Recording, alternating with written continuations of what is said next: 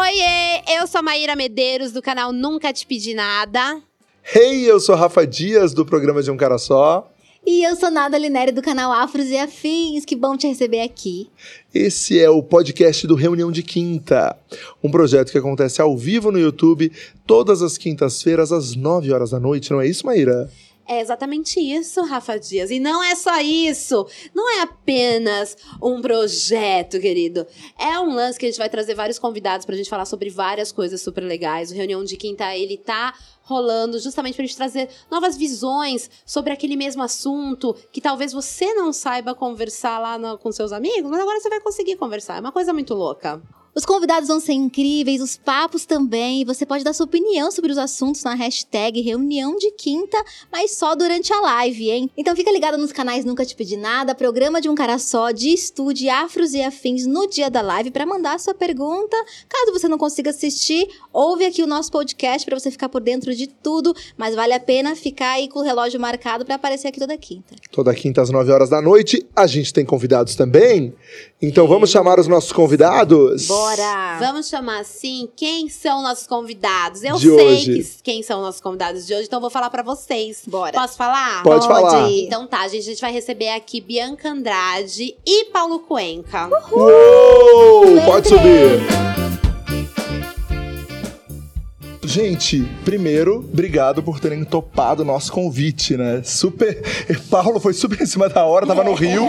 É, então. E eu apareci aqui. Obrigado por chamar. Ai, É o. Você famoso teletransporte, né? Foi, A foi serviço rápido. da população, gente. 2019 tava na hora, né, do teletransporte. Então, tá em beta ainda, não posso abrir mais detalhes. Sobre o que é? Mas acabei Você acontecendo. também, Bia. A gente Imagina. sabe da sua agenda, da sua loucura. Tinha uma sessão de fotos hoje, conseguiu desmarcar aquela coisa toda. Imagina, gente, muito obrigada. Vocês estão lindos demais. Vou ter uma roupinha, ó.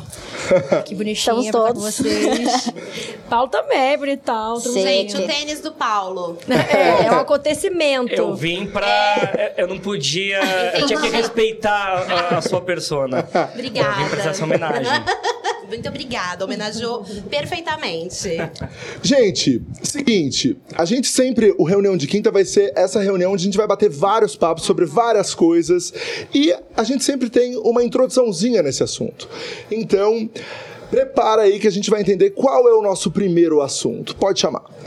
Nem todo mundo está à procura da sua cara metade. A consultora imobiliária Kelly Alencar, de 42 anos, afirma que nunca namorou e tem preguiça de homem. A paulistana divide seu tempo entre estudar para concurso público e dar atenção para os seus três gatos e seis cachorros. Abre aspas. Tenho minha vida, meus hábitos e não quero ninguém enchendo o saco.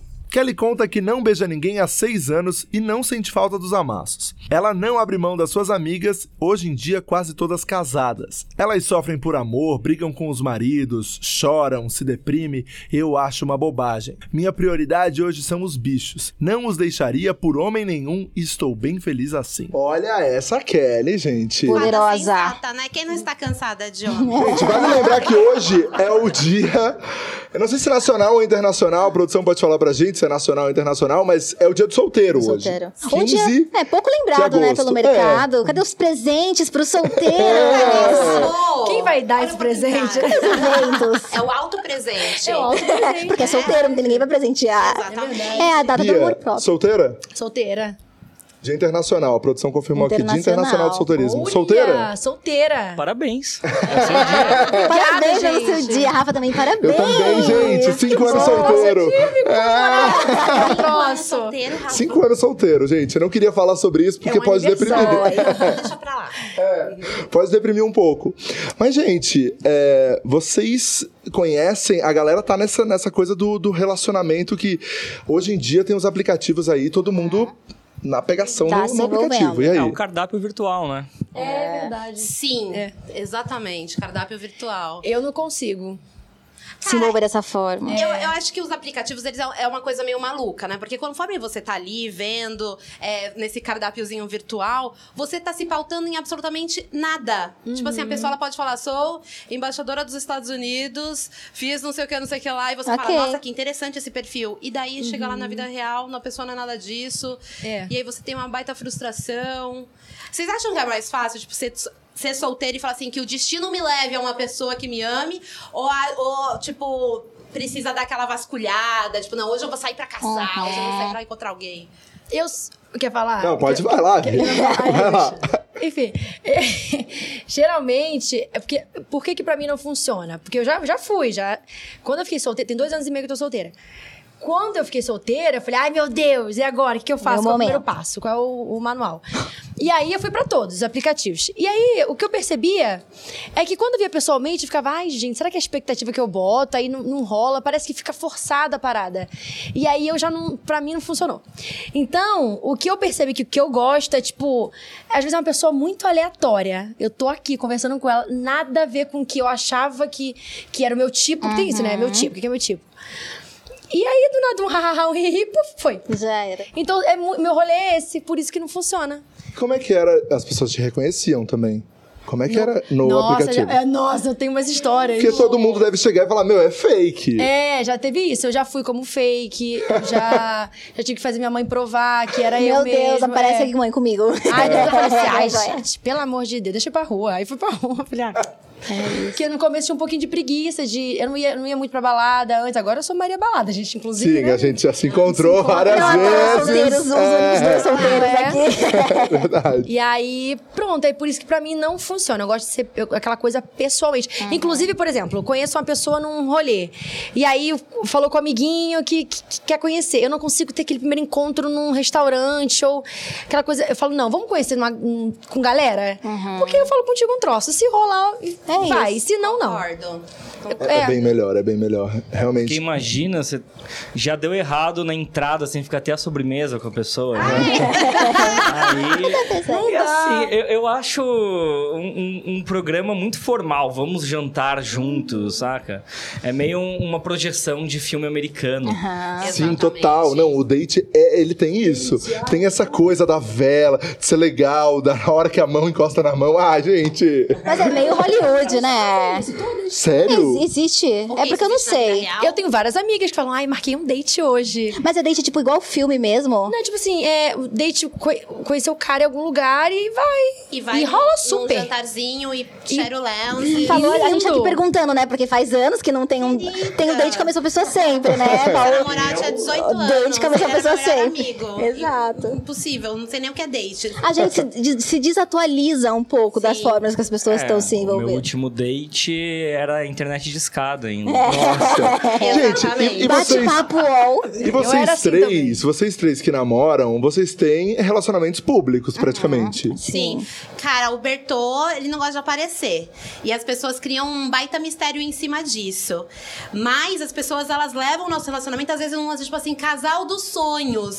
Gente, calma aí, né? Você não sabe nem como que é mesmo, como que é dos sonhos, sabe? A galera bota uma baita expectativa. Eu não sei quanto vocês. Eu acho que o Paulo e a Dani também devem ter esse rolê, porque Total. toda vez que eu posto uma fotinha com o Bertô, eu falo assim, ai, você e o Bertô. Ah, eu sou a primeira a Dani e comentar. Paulo. não, vocês são lindos, Tipo já não. muito, tipo muito. Toda vez que eu vejo os dois, eu falo, ai, gente, vou fazer um UFC pra Não, vocês. Eu chipo demais também. É. Mas é engraçado essa projeção do, do relacionamento perfeito, porque cada pessoa é um universo e cada um funciona colidindo com outros universos. Sei lá, é tipo essa mulher que tá com os gatos. Ela tá num relacionamento com ela mesma e tá maravilhoso, sacou? É isso. Então, eu imagino, né? Só que, óbvio que se você colocar uma lupa, vai ter coisas que são maravilhosas e outras que não são tão legais assim, mas como a vida de todo mundo. Acho que tem esse momento da idealização. Eu, eu, eu sempre senti que quando você tem que mentir muito pra conquistar, já vai dar errado. Né? E a sedução tem um pouco do jogo da mentira, assim, né? É o famoso E é- currículo, né, Exato. gente? O currículo que você mente pra empresa pode ser aquela mentirinha da conquista, né? Da Não, inglês seduzência. avançado? Inglês avançado. inglês avançado, fluente.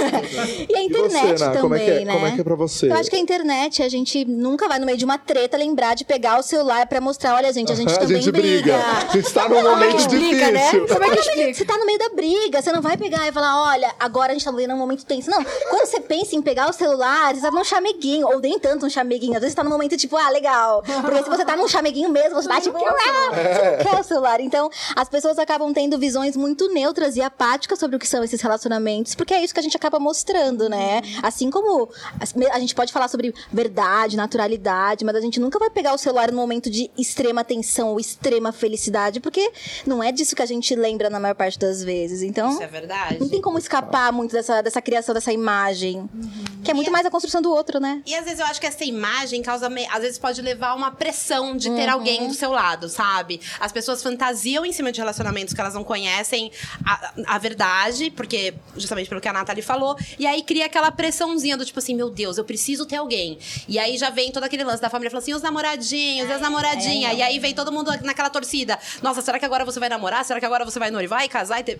Tipo, mano, rola uma baita pressão, né, também. Eu acho muito bizarro isso. É. É, e eu não sei como é que foi, Bia, quando você terminou também, que você tinha um relacionamento e você terminou. Tem essa coisa também que eu não. Que, cara, quando é exposto, a galera da internet depois vem também que é pesado, né? Como se tivesse que prestar contas, né? É, é muito pesado. É muito qualquer, qualquer tipo de assunto pessoal assim, né, que você que, que aqui às vezes já, já, já é chocante pra gente. Sim. Você imagina Sim, pra é isso que eu falo. Eu falo pro público. Pra uma, pra uma galera, já é difícil a pessoa terminar normalmente. já, não, pra mim, eu já tava tipo, o que que tá acontecendo um final comigo, de com a minha relacionamento já vida? é difícil, né? Tipo, oito anos, já tava, eu ia fazer oito anos já com a pessoa. E tipo. E, como, como assim? Mas aí eu mergulhei dentro de mim, assim, um rolê meu e foi.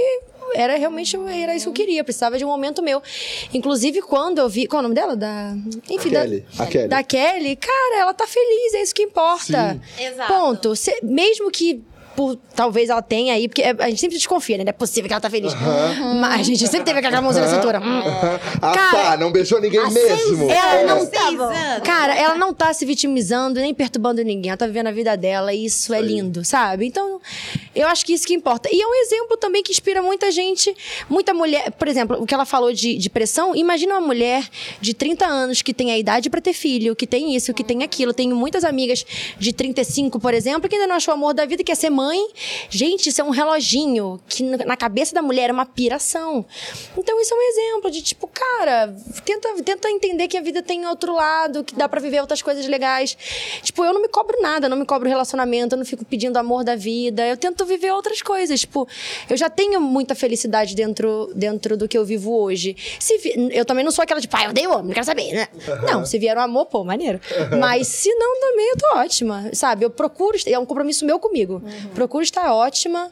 Sabe, por isso que eu vou pra balada mesmo, eu trabalhando muito, eu vou pra balada, porque é uma coisa que me faz Eu bem. também, eu sou bem desses. Eu vou até Sabe? sozinho, às vezes. Vou, é, pego a galera mesmo, pego, pego e tá tudo certo. Eu amo. Você gosta, né? Ah, eu amo da balada. É, gente, calma. O que, gosta. que é isso, O gente? que- Vocês o que eu acho? Acabou Sabe- de falar, pega todo mundo. Você gosta, né? Que isso, Rafa? Não, não, é que assim, é que Às vezes assim, você é voyeur de ver os amigos pegando Gente, amigo. aquela- eu gosto. Não, é que, é que, é que, é que a Maíra, ela, você gosta de sair, né? Eu amo sair. Isso é uma parada muito louca no meu relacionamento, porque eu tenho um marido que ele não gosta de sair, ele é uma pessoa completamente fora de meios sociais, ele curte ficar em casa e eu amo sair. Então teve determinado momento no nosso relacionamento que ou eu pirava porque eu não saía, ou ele pirava porque ele tinha que sair. E aí a gente entendeu que cada um tinha o seu espaço e cada um tinha os seus gostos. E nesse momento a gente teve uma evolução muito da hora, tipo, no nosso relacionamento. E a gente entende que o relacionamento ele não é aquele lance de pressão de que um completa o outro. Nós já somos completos, estamos Exato, ótimos e um dá a mãozinha pro outro e caminha juntos aonde tem que caminhar juntos e caminha separado onde tem que caminhar separado e dá a força à distância quando tá à distância. Não é essa pira de tipo assim, e, e a gente move montanhas atrás de relacionamentos, assim, às vezes as Exato. pessoas elas acham que elas são fracassadas porque elas não têm um relacionamento. Gente, tem tem ramo profissional na vida, tem Uhum. ramo pessoal, familiar, tem tanta outra coisa pra gente explorar. Uhum. E sabe, e fica martelando, cavucando ali no, no namoro, no casamento. Ai, às vezes eu, eu fico meio passada, assim, com essa Isso também, surreal. de certa forma. É isso, falou. Gente, que fada. Ai, amiga, Nossa, juro, se, se é, é isso aí. Tipo, seu relacionamento é um relacionamento saudável. Você não foca toda a energia na- da sua vida no relacionamento. É uma parte da sua vida que é muito importante, como várias outras partes. E por isso que é saudável, entendeu? Isso. E a gente acaba caindo, às vezes, numa naturalização também da obrigação de sempre amar e ser amado por outro. É isso, ela tá feliz sozinha e tem a comunidade inteira sexual aí pra dizer que não necessariamente objetivar uma pessoa pra beijar na boca e ter relações sexuais é igual a ter relacionamentos, né? Ela pode ter relacionamentos Gente, ela amorosos. fala muito bonito. Muito. A Nathalie é maravilhosa. Eu tava fazendo download também de É, a várias. Nathalie é maravilhosa. Tipo, não, eu vou fingir que eu tô entendendo. Mentira. Amiga, você que Isso. Não, inteligente. essa é a minha, meu rolê. Quando eu comecei a entender sobre a minha sexualidade, o que era, eu fiquei, cara, tá, então eu tenho que. Ou eu sou bi, ou eu sou lésbica, ou eu sou hétero, e de repente nada cabia. Porque pra mim eu sempre separei muito a minha afetividade da minha sexualidade. E a gente vive numa, numa realidade, numa sociedade que diz que não. Se você ama, você quer transar com a pessoa. Se você não ama, você não vai querer. E não necessariamente é assim pra mim. E aí, com a comunidade sexual, eu entendi que sexualidade pode estar separado de afetividade, que às vezes a afetividade é só afetividade. Então, às vezes, ela pode se encontrar em um relacionamento em que de fato não exista beijos, em que de fato não exista relação sexual, em que é uma relação de companheirismo pura e simplesmente. E são formas de amar. E às vezes ela nem queira, né? Às vezes ela nem se encontre nesse lugar. Então também é um apagamento do caramba da comunidade assexual que, tipo, existe e existe real. Existe. E não é tipo, ai, você é doente, ai, tem Sim, problema. É, a galera põe com problema. Ai, gente.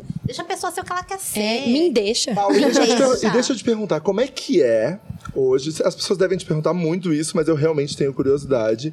De você e a Dani, vocês trampam junto real, assim. E é, e é uma, uma coisa do trabalhar. A gente tava lá no Collabs, vocês, é, um realmente completando, e, e é uma equipe. Vocês estão trabalhando como dupla mesmo, mas é um relacionamentão. É, maluquice. É, Eu e a Dani, a gente tem o P- PJ e pessoa física, pessoa jurídica e pessoa física muito emaranhado, assim, o dia inteiro. Mas hoje em dia a gente consegue identificar mais, assim, que a gente tem as nossas horas da manhã, que a gente separa pra gente, tanto pra fazer coisas juntos que, eh, que são, bo são boas pra gente, pro nosso dia a dia, ou cada um fazer um hobby separado, saca? E daí trabalha, trabalha, trabalha, chega em casa, daí a gente, à noite, os gatos, os cachorros, etc. Então tem essa. No nosso dia a dia tem essa, essa diferença, né? Do começo do dia, daí vira PJ total, e daí volta a ser um casal. É, mas já teve épocas que não. E daí é muito maluco. Quanto menos disciplinado você é no seu dia a dia, mais você confunde essas coisas, saca? Agora, a grande loucura de se trabalhar junto, eu acho que não é nem só com marido e mulher, mas talvez quem tem relação muito próximo, é você tomar cuidado pra você. É, não ser tão direto e às vezes até magoar outra pessoa quando você quer apontar alguma coisa profissional. Saca? Isso daí eu, é, é, eu já vi que acontecer comigo e com a Dani de vez em quando. Você corta atalho, porque você tem menos dedo também pra Aham. falar algumas coisas, mas existe um perigo aí. E eu já vi várias pessoas que trabalham em casal ou com familiar que às vezes é, passa essa linha, que é uma Exato. linha meio delicada. E que se você ficar forçando elas, pode acabar com o seu relacionamento, saca? sim. Sim. Você acha que. Eu e o Bertol, a gente trabalha junto também. E essa é uma curiosidade que eu tenho é, sobre os- o seu rolê. Você acha que você não trabalhando em casa, isso facilita você ter um momento casa e um momento trabalho? Total. Por isso que a gente quis fazer a produtora, o escritório, depois de muitos anos. Porque em casa já era uma mistura de câmera, equipamento, gente entrando, reunião. Era tipo, não era mais minha casa. E Não daí se tinha não é mais espaço a minha casal, casa, exato. não é mais o espaço sagrado da, do, do seu, assim. Porque casa hoje em dia, desde que eu mudei, eu enxergo muito isso. Porra, entrei no meu templo aqui, saca? Sim, verdade. Com, com a minha energia sozinha com a dela, saca? É isso. E daí, né, os seus rituais, etc. Separar os ambientes é muito importante também pro nosso psicológico, né? Tipo, você entra no ambiente de trabalho, a sua- vira a chavinha. Aí você vai para outro ambiente já dá aquela relaxada. Ajuda também, né? E não só separar os ambientes de trabalho pro casal, mas separar os ambientes pro casal. O espaço que você vai ter e não pensar o seu tempo inteiro. "Ah, A gente tem que estar junto, que a gente é um casal. Não, é tipo, é isso. Se você quiser sair, você sai. Se o Bertão não quiser sair, ele fica em casa pleno. Mas eu devo confessar que a gente é muito grude. É e muito. os dois gostam. Ah, a gente então gosta. é isso. Se, mas se é, um, um- um comum acordo, faz um Exato. sentido. Ai, gente. Mas vocês conseguem viajar sozinhos? Porque a Maíra e o Bertô rolou, né? Vocês viajaram, mas cada um pra um canto. É, rolou a agora. gente, é, rolou agora. E eu sempre acabo viajando sozinha a trabalho e ele fica tomando conta das coisas do canal, né? E às vezes, nossa, gente, às vezes dá muita saudade. Tipo, eu fiquei hum, vários dias, aí cheguei, pinguei em São Paulo, voltei, fui viajar de novo. Eu fiquei tipo assim, nossa, eu não deveria nem ter visto ele. Me estragou emocionalmente ter visto ele por 10 horas, sabe? Triste. Que é um babado. Vocês chegam a viajar sozinhos, não? Ah, rola, de vez em quando rola, por causa de trabalho, mas é, é, eu, é recíproco, a gente sente muita saudade, saca? Mas também a gente não faz a vida do outro inferno. Se a Dani tá viajando trabalho ou eu, não fica aquela coisa, ah, onde você tá? Ah, deixa rolar, faz seu rolê, eu faço o meu. Legal, a gente tem comentários aqui do YouTube que a galera tá comentando e a gente tá selecionando e colocando aqui, ó, o Guilherme Fernandes, ele, ele perguntou pra gente se relacionamento à distância daria certo. Eu posso falar uma experiência bem pessoal, que meus dois relacionamentos foram à distância, no final, o último, no final, acabou que a gente morava na mesma cidade, mas pra mim é uma coisa que não existe mais na vida, assim, acho que você se relaciona à distância uma vez pra nunca mais, assim, acho que é terrível. Eu tenho uma outra experiência, que o meu relacionamento hoje veio de cinco anos à distância. E pra mim era perfeito. Inclusive aquelas que pena que juntou aquelas. Não quero mais agora. Eu te amo, Jorá, Inclusive, tô mudando de Tô indo pro Rio. Mas era muito boa a lógica, né? Porque ele tava na faculdade, eu também. Então, naquele momento, o relacionamento à distância foi o que estruturou. Se a gente tivesse, naquela época da nossa vida, junto, a gente ia ficar, poxa, tipo assim, sabe aquele final de semana, mano, eu não quero te ver esse final de semana, eu quero estudar. Você não pode chegar aí, eu não quero te ver esse final de semana, eu quero estudar. Tipo, caramba, a pessoa não me ama mais. Então, a distância, em um momento, coube muito pra um formato de relacionamento que a gente precisava. E aí, depois que a gente saiu da faculdade, estávamos livres pra voar, a gente juntou. Eu falei, caramba, olha como deu certo. E ainda assim, a gente é muito diferente. Eu fico enfunada em casa e ele sai todo dia, porque eu não gosto de sair, eu gosto de ficar em casa. Então, tem casos e casos, né? Mas. São, é isso, eram os momentos da nossa vida que estavam conectados para que relacionamento à distância dá certo. Eu tive um, um pequeno relacionamento que era muita distância, porque os dois viajavam muito, mas a gente se via a cada 15 dias. Eu não sei se esse é o tipo de relacionamento à distância, a gente não É, convivia. eu acho que é. Acho que é. também. vale. Então, só funcionou porque era assim. Eu amava. Isso foi a única, única pessoa que eu consegui ter um tipo de relacionamentinho depois que eu terminei. Foi maravilhoso, tanto que terminamos. Mentira. não, mas, não, mas terminamos depois. Mas foi quanto tempo? Foi Não, quanto mas tempo, quando falamos que deu certo, nunca ninguém perguntou por quanto tempo, né? É, Deu ó. certo. Mas foi quanto tempo, Cara, a gente ficou. para sempre é, É, pontual. o tempo enquanto tava, tava maneiro. A gente ficou durante um ano. E aí, depois de um ano, eu falei, cara, pô, que maneiro que tá isso aqui. Aí eu falei, ah, acho que eu vou dar um, um, um, um negocinho aqui só com ele. Quatro meses. Quatro meses é um tempinho bom, né? Aham. É. E aí era maravilhoso. Pra ele não era tão bom. Porque ele era um pouquinho mais, tipo, de mandar mensagem. Eu, isso, por exemplo, de mandar mensagem. Eu tenho muita dificuldade ainda com isso. Eu tinha uma. A gente tinha um, um livrinho de regras. olha, que, olha que inferno namorar comigo. olha que combinado não sai caro. Combinado não Eu sai sou maluca. caro, mano. É, o combinado não sai é, caro. exatamente. Eu tenho essa frase. Nossa, eu tô quase tatuando essa. é, o combinado não sai caro. Pendurinhas em volta. Em latim, pra ficar mais bonita, né? Mais Como chique. será, né? Podia pesquisar pra gente em latim, né? Combinado nessa cara é muito bom. E Eu juro, era tipo a primeira ou a segunda regrinha. tipo, não. Pre... Eu falava, não precisa me, me, eh, me mandar nada. Pra quê? Pra que eu também não, não mande. Porque eu tinha muita agonia disso. Porque eu acho que assim, não precisa ficar. Você querer informar e tal, falar, mandar mensagenzinha é gostoso. Mas se sentir cobrado é uma coisa que dá muita agonia, que nosso trabalho consome muito da gente.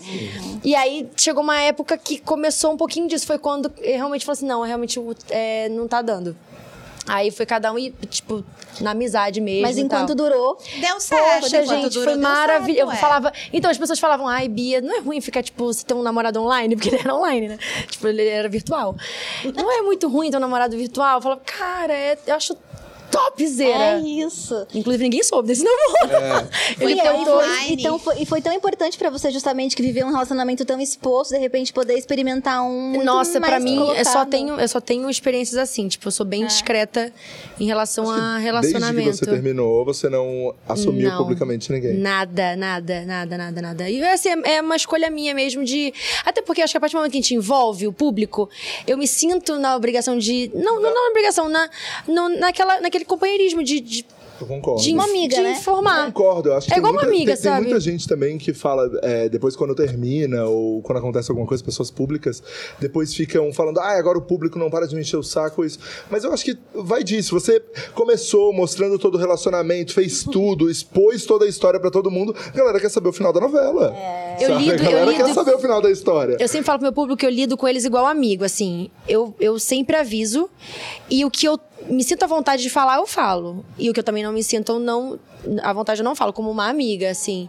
Mas e esse caso de, tipo, falar e terminar e tal, tal, tal. Se você começa a falar, você também tem que. É, e a galera é alto paparazzi, né? Então, a gente tá vendo agora nas redes sociais. as no- Virou, né? Demorou um tempo, mas agora, de fato, se você quiser consumir um Instagram só com um olhar de revista cara, você Aham, pode fazer. Você tem. Você já tem essa possibilidade. Você loga uma conta só com perfis de Aham. caras, assim, vai curtindo, vê as celebridades uma brigando com a Isso, outra. Isso. Um- Ah, sim! Os términos, Sim, tudo. sim. é verdade. É, Não, tá nossa. cheio de Instagram só mostrando isso. Tem uns bem focados no relacionamento mesmo, de todo mundo. Quem começou, quem terminou. Aí você lança negócio. alguma coisa e só querem saber do seu Ai, relacionamento. eu tenho pavor isso eu disso. fico maluca com isso. Ai, a gente tem tanta coisa a oferecer. Por que, que você vai pensar na minha vida com quem eu beijo, com quem eu me deito, com quem eu tô fazendo de pé mesmo? que É eu o só efeito, é o efeito casal. Pode pegar e fazer uma linha com, com né, de batons com nome de término, né? Foi só uma noite, traí sim. Gente, Olha o empreendedorismo o aí. empreendedorismo. Foi só uma noite. eu acho válido. Se a Taylor Swift fizesse, né, linha de maquiagem, Eu ia ser assim. Porque os álbuns dela vem, É. com, vem com aquele fogo dos términos, né? Mas é por isso que eu não mostro, porque a gente é curioso pra saber disso, gente. Não adianta. É um É. fenômeno, né, gente? A gente é Relacionamento curioso, a gente- chama É, não muito adianta a gente falar, tipo, ah, a galera quer saber, mas a gente também A quer gente saber. também quer, por isso que eu não mostro. Porque eu sei que eu também quero saber. Eu não vou Talvez dos outros, né? Eu eu vendo caras do Instagram. É, eu, Eu vejo pra ver se eu tô, mas eu fico lá, hum, fulano. Deixa eu ver. Amiga, e fulano, será? Vamos ver os comentários? Eu sigo vários também. KKK. Seu cara. Bem nervoso, rindo de nervoso. É, mas eu acho que é isso, né, gente? Esse assunto aí, acho que a gente falou o que tinha pra falar. Agora a gente tem um próximo, que é a gente sempre vai ter assuntos também com discussões que não aconteceram essa semana, mas que a gente acha bem importante a gente trazer. E vamos ver qual é o próximo. Ai, meu Deus. Olha só. Quem ia imaginar que você podia ficar famoso sem sair de casa? Bem-vindo à era dos criadores de conteúdo. Com o poder de influenciar o pensamento, o comportamento e o poder de compra de seus seguidores, os criadores têm chamado muita atenção e ganhado cada vez mais espaço dentro e fora da internet. Com isso, a novidade vem se consolidando como um novo caminho profissional. Mas com grandes poderes vem grandes responsabilidades. E ser um criador de conteúdo vai muito além de ligar a câmera e sair falando qualquer coisa. Quais são os deveres e os privilégios de um influencer? Quais as perspectivas de futuro dessa profissão tão nova e tão incerta? Uou. Babado. Uou. É de futuro que a gente vai falar, então? É de futuro que a gente vai falar. Responsabilidades. Aí vida. já pode pôr aquela trilha sonora de incerteza. Não sei como seria, mas... Então, eu acho, eu. Cara, a gente faz o programa de um cara só, estreou há oito anos, ou eu comecei a fazer o, o projeto um ano antes dele estrear. E daí a Di Studio tem cinco anos. Eu fico, eu fico impressionado, assim, com, a, com como tudo vai se modificando tão rápido. É, e ao mesmo tempo dá um certo medo de pra onde tudo tá indo, sabe? Porque é muito difícil saber o caminho que as coisas estão, né, para onde tá- tudo tá se movimentando, assim. Bia, você também, né? Tem há muitos anos de internet. Sim. Oito anos. Oito anos. Oito anos. Eu comecei no Orkut, né? No falecido Orkut. Gente. Orkut. Que Deus o tenha, né? Um beijo, Falecido. Orkut. Que inclusive o Orkut ele tava no Tinder e o Tinder bloqueou o Ah, Orkut. mentira. Achando que ele era fake, gente. Ah, mentira. Aí tava uma campanha no Twitter, assim, e aí, aí vem uma, uma grande orgia de redes sociais, né? aí fizeram uma campanha no Twitter Suruba, suruba. pra falar pro Tinder que o Aceitar o Orkut, Orkut. ele era real. É, ele Olha só, gente, que orgia. Paulo, o que que você acha do futuro aí dos, dos creators? Isso é, isso é amplo, Ah, né? meu Deus. Ah, é, eu acho que É, flutua bastante, mas olhando agora o que tá acontecendo, eu vejo cair a importância de YouTube, crescer a importância de influencer, que é a galera do Instagram, e vi- vai vir destruindo o TikTok em pouco tempo. E daí redes que a gente não olhava, né? Então, agora a rede profissional, tipo LinkedIn, é uma realidade, assim, saca? De conversar sobre influência no LinkedIn. Porque as pessoas começaram a sacar que influência não é mais o criador raiz, que é o que a gente pensava que é a pessoa que nem mostrou ali a Kéfera, o, o Felipe Neto, o, o Cauê Moura, o PC, os primeiros, que é sentar e dar opinião só, é, e que eram crônicas da vida, né? Ou depois que passou para lifestyle. É, ainda é, isso aí não vai deixar de existir, né? As pessoas gostam disso, elas se identificam. Mas é também, cara, quem que é o cirurgião dentista que é influente em tal lugar? E assim, eles sem- esses caras sempre foram influentes em congressos e coisas fechadas, mas isso acaba expandindo mais, né? Quando tem redes que nem o LinkedIn e outras, saca? Eu sempre falo que o lance de ser influencer, ele sempre existiu. Só que antes não tinha internet. Toda escola tinha a menina que era muito boa em matemática, a menina que era muito boa em maquiagem, e a menina que era muito boa de moda, ou o menino que mandava muito bem no, bas- no basquete, e quando precisava de algumas dicas para educação física, você ia para esse menino perguntar para ele. Engraçadão Sempre também. teve o engraçadão. Assim, a, a, pra mim, eu, eu gosto muito de resumir a internet como uma escola. Porque você tem ali as suas bolhas, as suas especialidades, os que mandam muito bem, os que mandam muito mal, os que tentam mandar bem. Então, tipo assim, você tem sempre isso. Então, influenciar pessoas sempre existiu. Com a internet, você saiu desse espaço reduzido. Esse microcosmos escolar. Exato. E você, meu, começou a falar pra um monte de gente. Exatamente. E a gente. Isso aconteceu muito comigo, porque na escola eu sempre fui muito gongada. Sempre fui, tipo, meu, Isso que eu ia falar, até o bullying também, né? Tem. Exatamente, sabe? Sempre foi esquisitona e tal. Na- quando eu cheguei na internet, eu vi que tinha outras pessoas que pensavam que nem eu, que queria saber o que eu tava falando, que se interessavam porque eu falava. Eu falei assim, gente, como assim? E aí você consegue ter uma noção como a internet ela amplia, né, as coisas que a gente tem pra falar e como a gente se conecta de verdade. Então a gente tem essa esse lance de responsabilidade porque é uma vastidão assim enorme de pessoas que a gente pode se conectar. Não que isso vá acontecer com todo mundo que fizer um canal, mas Exato. pode ser que aconteça, ué. Pode. E Né? pode ser grande. É porque o que acontece é que a pessoa que era. Tem todos esses grupos da escola que a gente falou, e tinha a pessoa que era sozinha. E a pessoa que achava que era sozinha, ela falou: Puta, no seu colégio você também tá tão sozinho que nem eu. Pode e daí no outro colégio você também. E daí foi virando um- uma liga da justiça imensa de. É verdade. De, de lu- de pessoas que se julgavam. Ou assuntos que as pessoas julgavam que eles eram é, sozinhos, assim, E né? O não- Orkut foi uma grande loucura É. disso, né? E não é à toa que, meu, os primeiros youtubers PC sempre falou que, meu, eles abriram um canal porque eram pessoas que não tinham com quem falar, fala- eram sozinhos, queriam, tipo, meu, expor op- a opinião sobre alguma coisa e aí resolveu fazer um canal. Mas isso vem mudando também, né? Porque esse é o formato de criador raiz. É, que esse é o raiz. Essa, essa necessidade de, meu Deus, eu preciso falar e me conectar porque não tenho com quem falar. E agora a gente já vê uma nova onda de criadores que já estão entrando prontos, entendendo, com um plano de carreira, Exato. sabendo como começar, como bombar o que não vai, o que não vai, porque já tem um formato, né? Porque muita gente carpinou antes. Isso também muda muito a forma como a gente produz. Deixa tudo muito mais competitivo, né? Porque agora os formatos vão se limitando. O que, que a gente faz para inovar? Como- qual que é o futuro? A gente se fez essa pergunta é,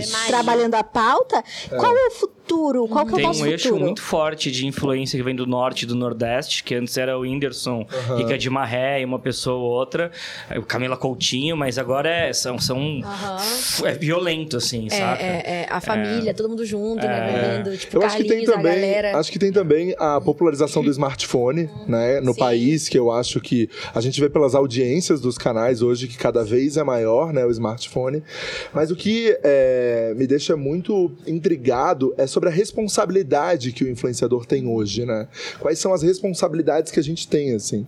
Porque o que mais tem é gente fazendo publi de marca que às vezes não entrega um produto, você vende, fala um site e, e dá problema, ou enfim, coisas que acontecem que é uma responsabilidade que a galera tem como veículo hoje, né? Como uma televisão, como um jornal, como uma rádio. Exato. E é uma pessoa, na verdade, Mas que tá sabe- em casa. Sabe o que eu acho com, com esse tempo que eu tô na internet e, e observando as coisas?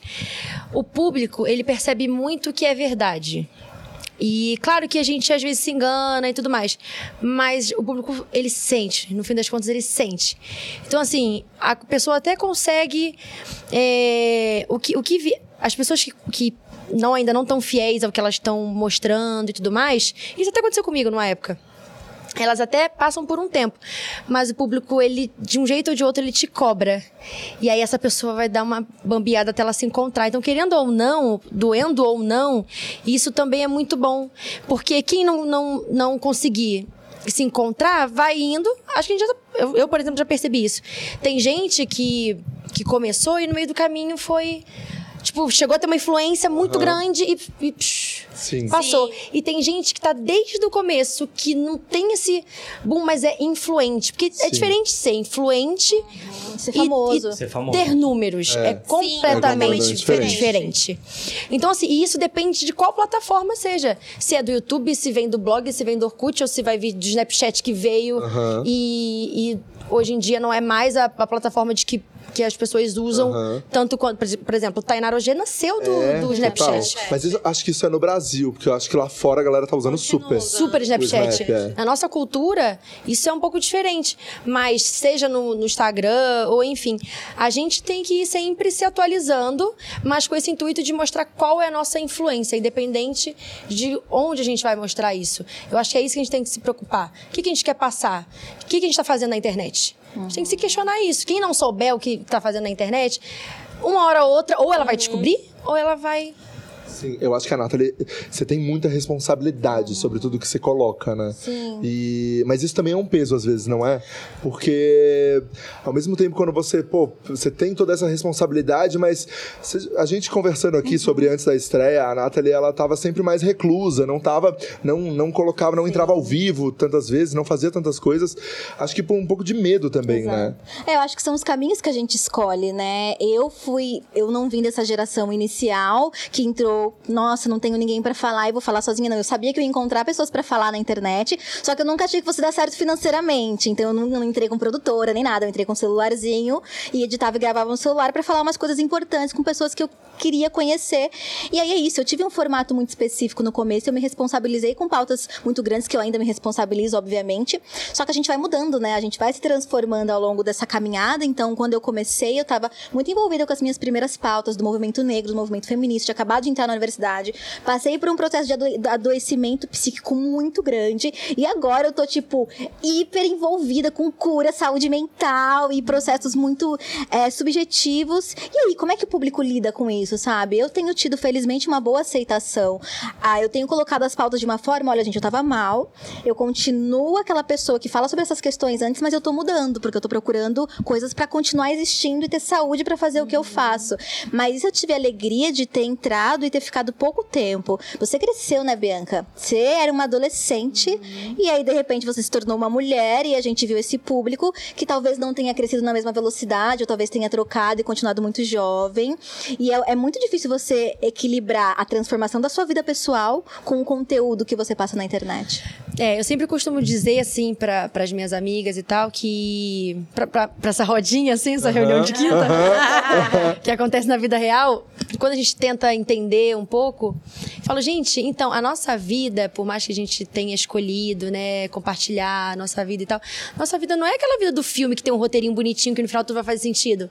Tem muita coisa que não faz sentido não, gente. Tipo, sabe, eu namorei oito anos. Exatamente. E aí ficou tomar namorar, né? Eu queria que realmente.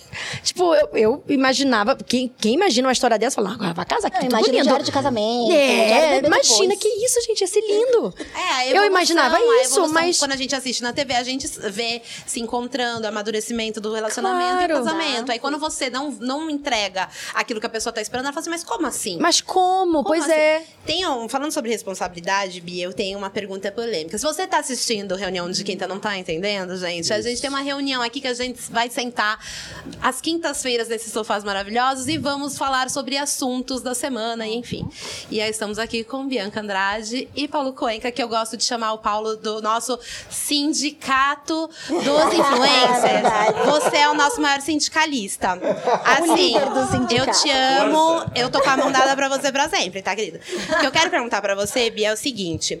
Lá no passado, aquela famigerada live que você deve se lembrar, Várias vezes você fecha o olho e deve falar, putz, essa live. Que dor. Enfim, o bagulho da lipo que você falou na live e tal.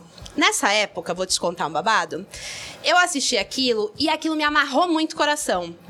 Porque, de certa forma, as pessoas elas pegaram e colocaram você assim numa cruz, levantando pontos super importantes, se- levantando pontos que elas estavam deduzindo que você tinha feito, tinha gente falando que você tinha feito de por- porque você era uma pessoa ruim e queria esconder e tal. Eu gravei um vídeo pro meu canal e que eu não postei. E nesse vídeo eu falava meio assim, gente, eu não tô defendendo a Bia, não tô defendendo a Boca Rosa, mas cara, já parou pra pensar você não querer colocar grilo na cabeça das pessoas? E talvez ela quis livrar um grilo da cabeça dela e, e para não colocar no de outras pessoas, ela fez a, a boca de siri, não falando nada pra ninguém. Eu queria saber de você agora, neste momento, e mais uma live, olha só que maluco, não é mesmo, Brasil? Eu queria saber de você sobre esse momento da live em que você falou isso, a repercussão que isso teve na sua vida, enfim, o que você quiser compartilhar também. Não se sinta forçada a falar Não, nada, não. mana. Imagina, E o que imagina. que você aprendeu com isso? Até porque... aqui, uma coisa até que a gente estava falando, né, antes, aqui é um lugar que um tem respeito pelo outro, acho que isso é o principal dentro do nosso ambiente de trabalho, né? É, então, e eu tenho uma outra coisa para te falar. Eu também gravei um vídeo na época.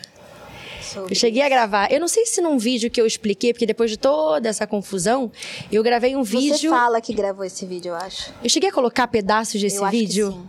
Então, eu gravei esse vídeo. Porque eu fiquei com isso na cabeça um bom tempo.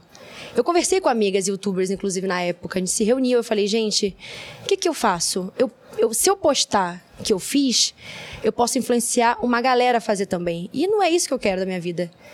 Não é isso que eu quero. E se eu não postar, parece que eu tô mentindo também. Então, que, parece que tô- tem algo que eu tô escondendo. E eu não tenho por que esconder também. Aí eu fui gravar. Depois de meses, eu fui gravar esse vídeo. Aí eu começava o vídeo assim. Então, gente, é que eu queria falar que eu fiz uma lipo. Não, de novo. Eu fiz uma lipo. Não, de novo. Não, fala com humor. Eu fiz. Não. Gente, eu, com medo. Exatamente a mesma coisa. Se você sentiu medo, você imagina eu. Exatamente, eu me senti acuada de ser julgada. Ai, você tá ali, Um você que medo. fala de empoderamento, papapá. um medo insuportável de falar, de, de contar para as pessoas, enfim. Aquilo foi insuportável. Então é aquilo que eu falei até há pouco tempo aqui. A gente não é perfeito. Então, assim, o principal de tudo que eu queria falar naquela época que aconteceu toda a confusão era, gente, eu só quero dizer que não foi por maldade. Eu não queria que ninguém olhasse pro meu corpo e falasse: caramba, ela mentiu pra mim, ela disse que ela era assim porque ela, comida, porque ela comia comidinha da terra e não sei o que lá, e eu acreditei que queria chegar. Eu, de maneira alguma, eu queria que isso acontecesse. Eu acho que é só isso. Não é, eu não tinha essa maldade na cabeça. Mas com tudo isso eu aprendi. Porque por mais que tenha sido uma, uma coisa que eu não imaginava, que eu não esperava, porque no fim da- da- das contas, tipo, eu decidi não falar. Porque, porque no final eu falei, a gente, quem quer saber também? No fim, eu falo, quem quer Porque, saber? porque no final das. eu Acho que tem essa coisa de no final das contas, a gente, todo mundo é um ser humano e que não tá pensando também sobre mil possibilidades e sobre, meu Deus, eu tenho essa estratégia, eu tenho essa estratégia. As pessoas estão vivendo uma vida também. Pensar nisso cansa, né? Nossa, É cansa difícil muito. E eu não demais. tinha estratégia. Naquela época, gente, eu era. Eu tava bem perdidinha, assim, sabe? Então eu não tinha muito que. Eu só tava realmente com muito medo do que eu poderia causar nas pessoas, do que eu poderia. E principalmente na responsabilidade. Eu nunca. Todas as cirurgias que eu fiz. Eu fiz uma par. Hoje, inclusive, eu deixo bem claro. Hoje, tudo Pra que eu faço. enganação. Eu faço, gente, esquece essa coisa de ser natural. Eu não quero levantar. Eu não tenho. assim, Eu, inclusive, o que mais levantaram foi. O problema não era, não é ela ter feito cirurgia, ela queria pagar de natural. Uma coisa que eu nunca quis pagar. Eu sempre falei que iria colocar. Na, é, fazer o nariz. Eu sempre falei que iria colocar meu peito. Lipo nunca foi uma coisa que sempre foi assumida em mim. Eu nunca imaginei fazer isso. Quando eu tava lá no consultório, chegava, fiz. Mas nunca foi uma coisa que eu pensei em fazer. Mas também, enfim, E sabe uma parada muito louca, assim? Desculpa te interromper, que você falou assim, uma coisa que eu nunca pensei em fazer. Eu tenho um, um babado que acontece. Ai, Eles sabem que eu já contei o babado pra eles. gente- babado. e quando Agora gente- contar os babados. Ai, a gente tá meio João Kleber. A Maíra A tem Maíra um tem uma babado e vai revelar. Não, mas é quando a gente, quando a gente falou dessa pauta. Sim. Quando a gente falou dessa pauta, a gente trouxe isso, né? Que, é, que era uma coisa que todo mundo. E, e eu conheço outros criadores também que ficam nessa dúvida: tipo, posso fazer alguma coisa e falo, horrível. não falo? horrível. Vai parecer que eu não tô me aceitando? O que que. Exato. Foi um lance meio assim. Eu tenho um lado do meu rosto muito diferente do outro e que as pessoas não percebem porque eu, esse é o meu maior drama desde criança, então aprendi a tirar foto toda bonitinha. Vira e mexe, vocês estão agora olhando, tentando achar esse lado, né? Aham, Quando a aquelas- primeira fiquei. Quando eu falo, todo mundo fica assim, ó. Ah, então é isso. Enfim. E durante a minha vida toda eu quis, tipo, arrumar. E aí eu entrei num processo de autoaceitação. Comecei a me aceitar do jeito que eu era, me aceitei gorda, mudei a minha vida, mudei minha forma de pensar. E vira e mexe, eu pensava nisso. Vira e mexe, eu pensava nisso. Até que um dia eu peguei na mão da Karen Bakini e falei assim, amiga, me ajuda. Eu acho que eu quero arrumar o meu olho caidinho. E ela me levou numa dermatologista incrível. E aí eu coloquei Botox. E eu estava ali colocando Botox para subir esse meu olhinho e eu pensava em você. tipo assim, a Olha boca rosa, Dona Bianca Andrade, a Dona Bianca Andrade, ela passou por tanta coisa e eu só conseguia imaginar se as pessoas elas iam ter esse choque, Uhum. entendeu? Quando eu fizesse, eu, eu pensei e falei assim, será que eu vou, eu pensei exatamente a mesma coisa que você falou. Será que eu vou fazer um vídeo engraçadinho, gente? Cadê o meu Olha olho aí. caído? Eu! e tal. E aí eu não sabia o que fazer. Aí eu falei assim: não, vou gravar vídeo. Não, vou gravar vídeo falando, beleza. Aí depois eu falei assim: não, não vou gravar vídeo falando. E aí eu comecei a ter umas piras, Umas piras, de é quando eu tinha problemas de aceitação. E aí eu comecei a me ver com, tipo, eu falei assim, cara. Eu tenho que ser uma eu tenho que ter uma coisa muito clara na minha cabeça. Se eu tô mudando porque vai me fazer bem, ok. Se eu tô mudando porque as pessoas, eu quero fazer o bem pros olhos de outras pessoas, aí tá errado. E aí eu peguei, sentei um dia, eu falei assim, beleza, eu coloquei esse botox nesse olho, ele levantou, eu tô feliz, me olho no espelho, fico feliz, fico feliz. Antes também ficava feliz, mas hoje é um prazer assim diferente de saber como eu seria sem o olhinho caidinho, que quando eu era criança, inclusive, tinha um apelido de Amaral, que era um jogador do Palmeiras que tinha um olho aberto e outro fechado. Sabe? Até hoje lembro de Amaral, gente. E olha que eu nem sou do futebol. Mas, é, então, isso é uma parada que, mano, eu lembrei muito de você, ficou na minha cabeça. E eu tô numa live falando que eu fiz um botox, tudo bom? É isso. E sabe o que, que eu tento agora passar para as pessoas? Qual é o meu compromisso? É falar sobre liberdade. É, e tentar não julgar as pessoas. É isso que eu tirei de toda essa história. Para as pessoas que pensam como você e que se sentem julgadas de alguma maneira, tenta. A primeira coisa que a gente tem que procurar fazer é tentar fazer a sua parte de julgar menos as pessoas. Porque aí você se sente menos julgada quando as pessoas te apontam. Esse é o nosso primeiro papel. Segundo, sinta-se livre para fazer o que você quiser fazer da sua vida. Se é para você, se é para agradar outras pessoas, mas no final vai te fazer bem, isso é um problema que você tem que conversar com você. Não é uma conta que você tem que pagar, o que você tem que prestar para outra pessoa. Então, eu acho que o principal é isso. Seja livre. Tenha as atitudes que você quer ter. Porque senão a gente passa a vida preocupada com o que as pessoas vão pensar, com o que as pessoas vão falar. Com que... Eu passei um bom tempo da minha vida tendo muitos problemas psicológicos com isso. Hoje eu não quero mais, por isso que hoje eu tô aqui falando desse assunto. Eu não quero mais ficar presa, eu não quero mais ter problemas, eu não quero mais ter crises por pensando com que, que as pessoas vão achar? Eu não quero mais. Eu quero ter liberdade. Eu quero chegar para as pessoas e falar: olha, eu não sou uma pessoa perfeita, não me cobra isso. E eu posso ter certeza que eu vou me, eu vou me comprometer em não te cobrar isso também. E tá tudo certo. Sinta-se livre para você, sentir- você se sentir bem. Não se sinta cobrada. Aproveita a vida, vai viver, experimenta. Se você não gostar amanhã também, é um problema seu. Amanhã você conversa com você de novo. E é isso. E quem for te cobrar, deixa eles cobrarem. Não deixa essa barreira, não deixa isso passar pra você. É esse exercício que a gente tem que fazer. Uhul, agora Gente, sabe o Ai, que é de volta!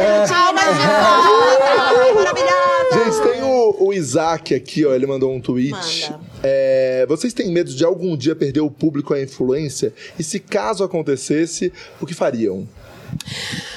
Vocês têm medo? quero perguntar Olha, pro eu conheço bastante sindicalista. gente que tem. Assim, Ah, eu quero meu, pro Paulo? meu grande sindicato aqui, o É, líder Paulo, do você sindicato. tem medo? Você tem esse medo? Dos influencers. Eu nunca nem tive influência, então. Eu quero aprender. Ah, tá Ah, você quer boa, biscoito, né? biscoiteiro? Ah, tá boa. A, a questão é, assim, é que nem a parada que a gente tá na época do- da rede social e o teatro morreu. Não morreu.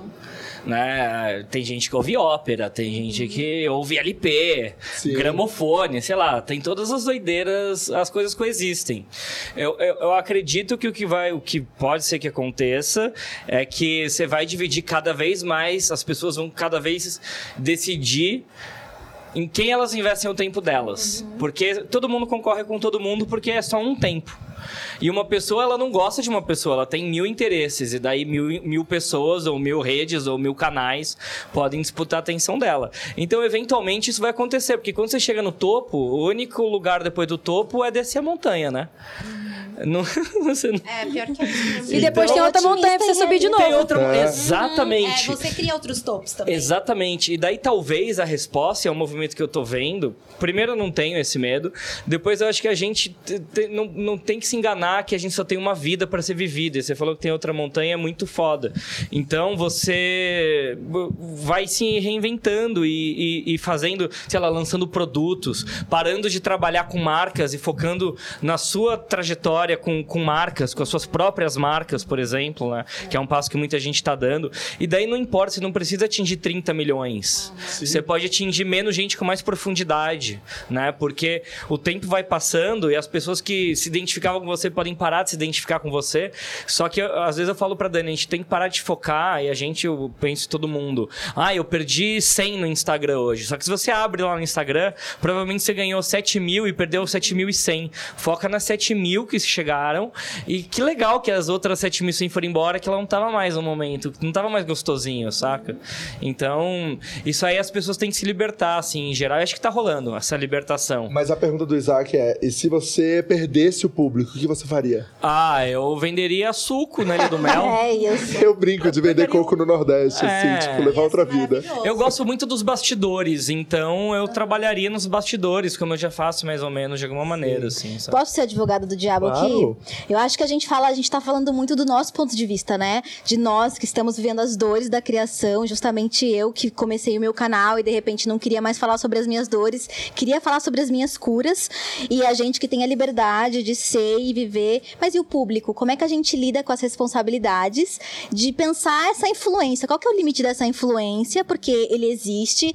É isso, a gente tem liberdade para sermos quem a gente é e para mostrar o que a gente quer para esse público, mas a gente tem que saber também que no momento em que a gente precisa desse público para que ele ajude a gente, tipo, galera, bora lá me ajudar a vender isso aqui, bora lá me ajudar a dar like, bora lá me ajudar a votar em mim. Eles estão lá pra gente, né? Então. Então, como é que a gente organiza isso? Porque ao mesmo tempo, eu sempre penso isso, né? Puxa, eu queria muito, muito, muito. Eu comecei falando, começo ainda, vivo minha vida falando de brechó e tal. E de repente eu quis. Comecei a viajar e nunca viajei. E eu nunca postei, eu acho que eu postei um ou dois vlogs de viagem. Porque pra mim parece algo tão distante do meu público. E por mais que eu quisesse muito mostrar isso, eu tinha aquele sentimento de caramba, eu vou estar despertando desejos de consumo inalcançáveis pra grande parte das pessoas que me seguem. Como que vocês lidam com essas questões, sabe? De tipo, até onde vai a minha liberdade de produzir o meu conteúdo, entendendo que isso pode bater errado. Por exemplo, algo que com certeza eu e a Ma- Maíra lidamos bastante, eu pelo menos lido, a gente tá falando sobre questões de gênero, feminismo, e aí bate o discurso da liberdade sexual. Eu tenho meninas de 12, 13 anos que assistem o meu canal. Como é que eu vou ficar falando Sim. Cara, isso tudo que você falou se resume num caso que aconteceu que eu vi nas redes sociais que tem muito a ver com um estudo, que é uma menina de 13 anos, 12 anos, super novinha, porque eu entrei no perfil dela pra ver, comentando num perfil de uma outra, uma outra menina que fala sobre autoaceitação, amor próprio, etc. Falando assim: é, eu não vejo a hora de tirar uma foto, um ensaio no artístico pra postar e mostrar que eu amo meu corpo e meu empoderamento. Então, às vezes a gente fala uma mensagem e a pessoa recebe de outro, Outra escuta pessoa, de tipo, outro não era jeito, fala não sei o quê. Isso tem muito a ver com, com isso que você falou, assim, dá, dá uma baita confusão. Às, às vezes a gente tem as nossas responsabilidades? Temos. Mas a gente não, não tem esse controle do tipo, como é que os outros vão me ouvir? Eu não sei, sabe? Sabe como eu me coloco hoje? Eu me coloco muito. Eu não gosto mais de. Eu tento tirar essa impressão de ser a professora. Que a gente Ai, acaba assim, colocando. É isso, é isso. Ela falou a mesma coisa. Sabe? Tipo, eu falo, cara, tô contigo, a gente é amiga. Porque a partir do momento que você se coloca como a sua seguidora, amiga, estando na mesma situação, isso eu penso muito. Toda vez que eu vou falar de algum assunto ou que eu abordo algum assunto, eu sempre, sempre me coloco na mesma situação. Eu nunca me coloco superada daquilo. Sempre me coloco, tipo, olha, eu vivo. Porque nem sempre a gente tá superado de tudo, não é? Só que às vezes a gente não gosta de falar. Então eu me coloco também vulnerável, justamente para não assumir essa responsabilidade de ser perfeita, de ser a professora, porque ninguém é. É aí que tá o problema. Se a gente se mostra como a, a pessoa que segue a gente, que na verdade a gente é igual. Quando eu encontro meu público em balada, por exemplo, eu danço com elas, elas são minhas amigas, sabe? Tipo, a gente chama de migas mesmo, é uma coisa muito íntima. Eu acho que essa, essa relação honesta com o seu público E é a coisa mais saudável.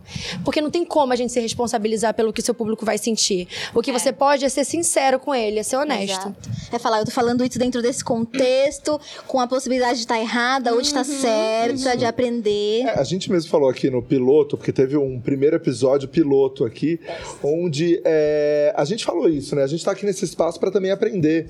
E o Max, o Max Gonçalves disse uma coisa aqui super legal. O que, que a gente acha dessa nova cultura que rola agora na internet? Porque toda hora tem o biscoito, isso, que agora tá na moda o cancelamento, né? Ah, vamos cancelar o fulano.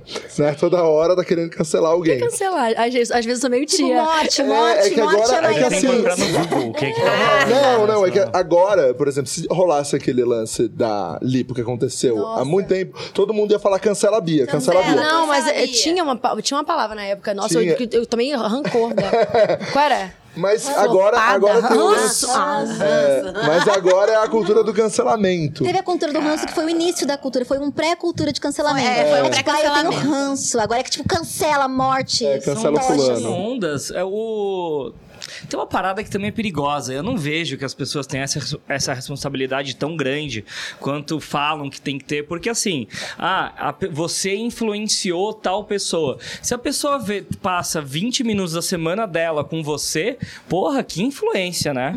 Assim, e daí o jeito que ela se alimenta, a educação que ela tem em casa, a escola que ela frequenta, os outros amigos que ela tem, saca? E daí a as pessoas sempre vão achar, quando elas querem apontar o dedo pra alguém, querem cancelar alguém, um fato específico que vai falar a sua conduta está influenciando negativamente uma geração e bababá. Cara, geração é um zeitgeist, é um retalho de pessoas influenciando uma parada muito mais louca. É família, e é isso tudo, também né? é subestimar muito a inteligência de quem acompanha a gente, né? Exato. É achar É. que eu vou. Ai, gente, eu mostrei aqui que eu tô me jogando da janela. E de repente Exatamente. todos vão se jogar da janela porque todo mundo tá tão aberto 100% à minha influência, né? Porque eu sou realmente um deus e é uma seita, quase que eu tenho com os meus seguidores. Então, eu falo, gente, agora a gente vai. Porque tem essas questões, né? É Sim, pra lá, sim, tipo, sim. que são mais funciona complexas, muito, real. funciona muito quando você faz o call to action, por exemplo. Se a gente a influência a gente leva pra falar sobre a nossa vida e a transferência em público, quando você quer que a pessoa fale alguma coisa, você usa ou numa narrativa ou coloca um imperativo e fala pra pessoa fazer alguma coisa, né?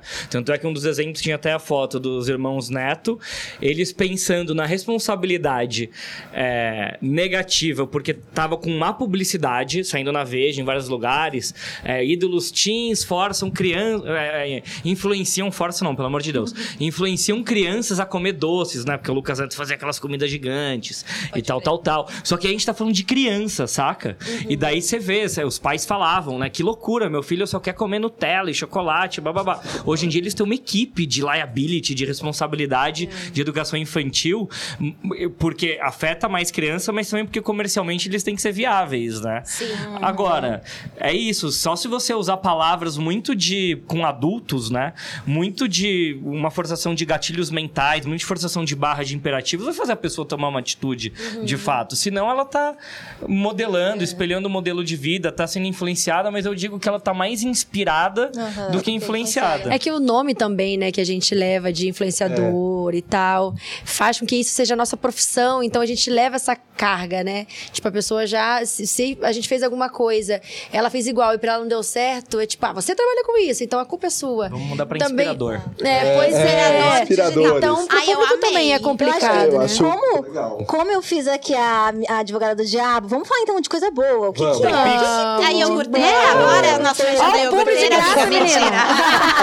Qual que é o privilégio e a alegria que você tem enquanto um influenciador digital, que você não assume, mas... Creator. Creator. Creator. Inspirador. Creator é mara. É, qu- quais são os privilégios do, do seu lugar? Ah, não ter chefe. É bom, né? É, acho que chefe. mundanamente assim. Boy sou eu. é, É. é ter a liberdade de viver a vida de uma maneira muito plena. E acho que isso que chama a atenção de tanta gente, assim. É tipo, você ter uma liberdade que pouca gente tem. E quando a gente fala, ah, mas não é bem assim, não tem liberdade. Se você não tem, porque você, você tá escolhendo estar numa prisão. Porque você pode ter a liberdade que você quiser, saca? Então, acho Se que vai é... comer ou não depois, talvez a É. gente escolha, né? Tem as consequências. Mas, de fato, é uma das profissões que você tem, você consegue ter. Se você quiser morar agora em Bali, você pode. Aham. Saca? Vai afetar comercialmente? Vai, mas tudo bem, você pode. Aham. Então, tem várias coisas que você pode que outros lugares não pode. E é o que eu acho uma- a maior alegria que todo mundo tem que levantar, olhar pro sol, Aham. agradecer e não reclamar na vida que, assim, um puta privilégio Sim, incrível ter conseguido chegar nesse lugar. Eu acho incrível isso. Você, Bia, um privilégio. Cara, eu, eu gosto de várias coisas, sinceramente. Dessa pra profissão. passar. to- to- Todo perrengue que eu passei, eu gosto muito.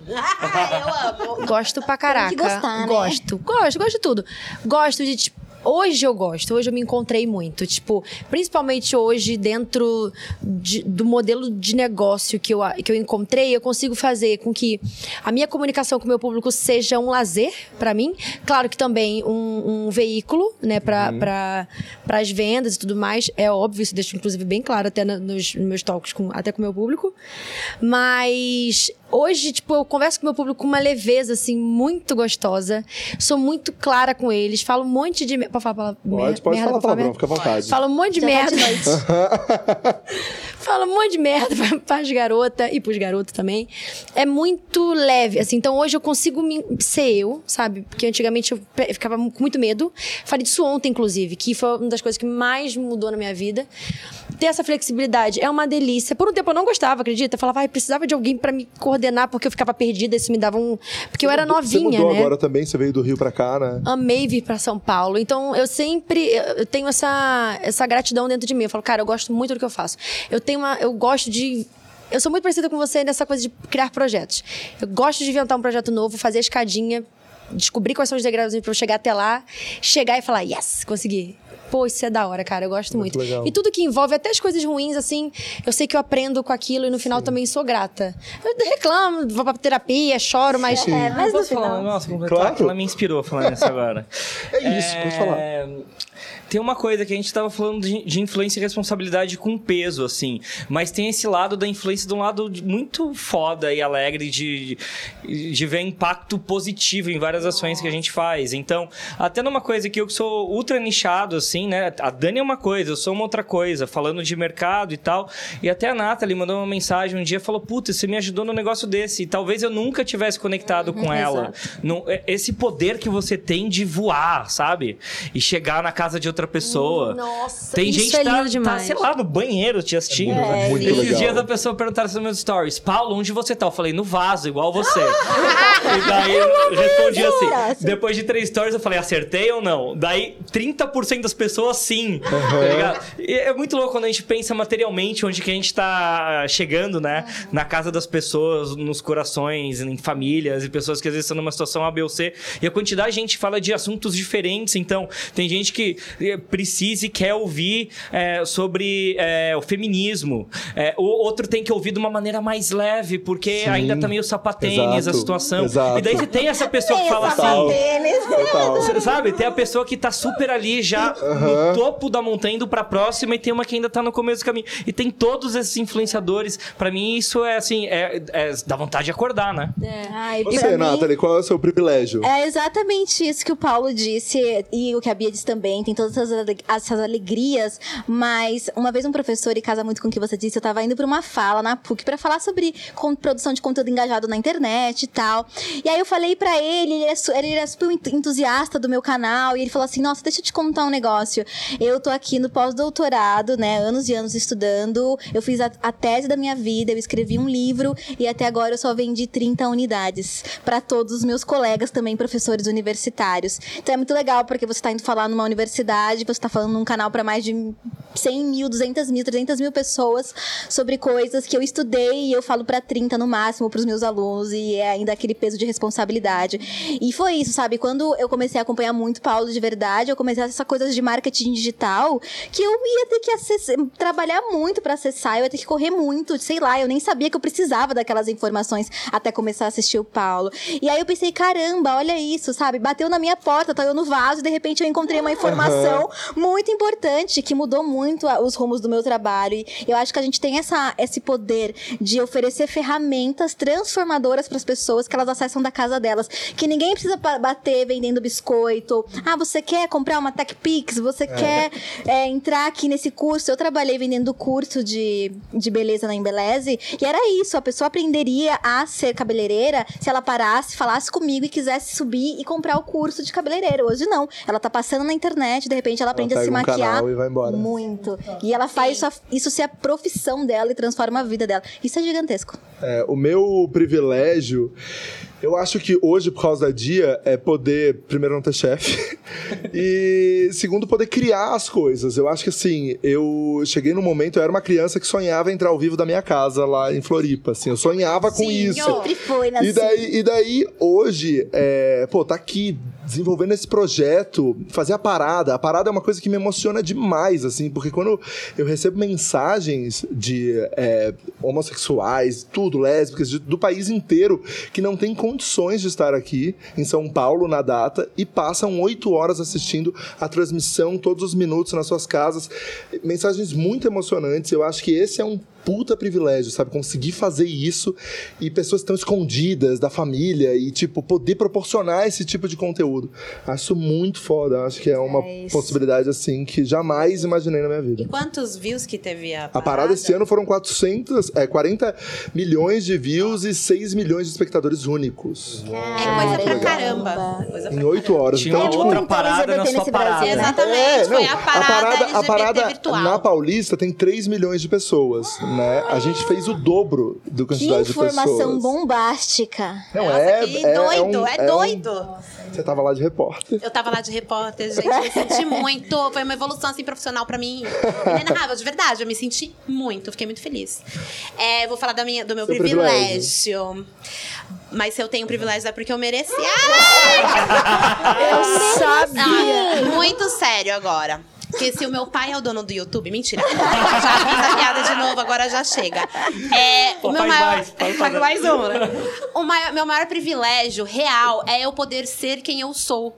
Eu sofri muito tempo com isso. Do tipo assim, eu quero ter o cabelo colorido, mas só pode um pedacinho porque você é professora. Eu queria muito usar roupas malucas, mas você vai mostrar sua barriga se você vestir uma blusa amarela e vão falar que você é gorda e feia. Ah, eu queria muito esse sapato e usar um sapato gigantesco.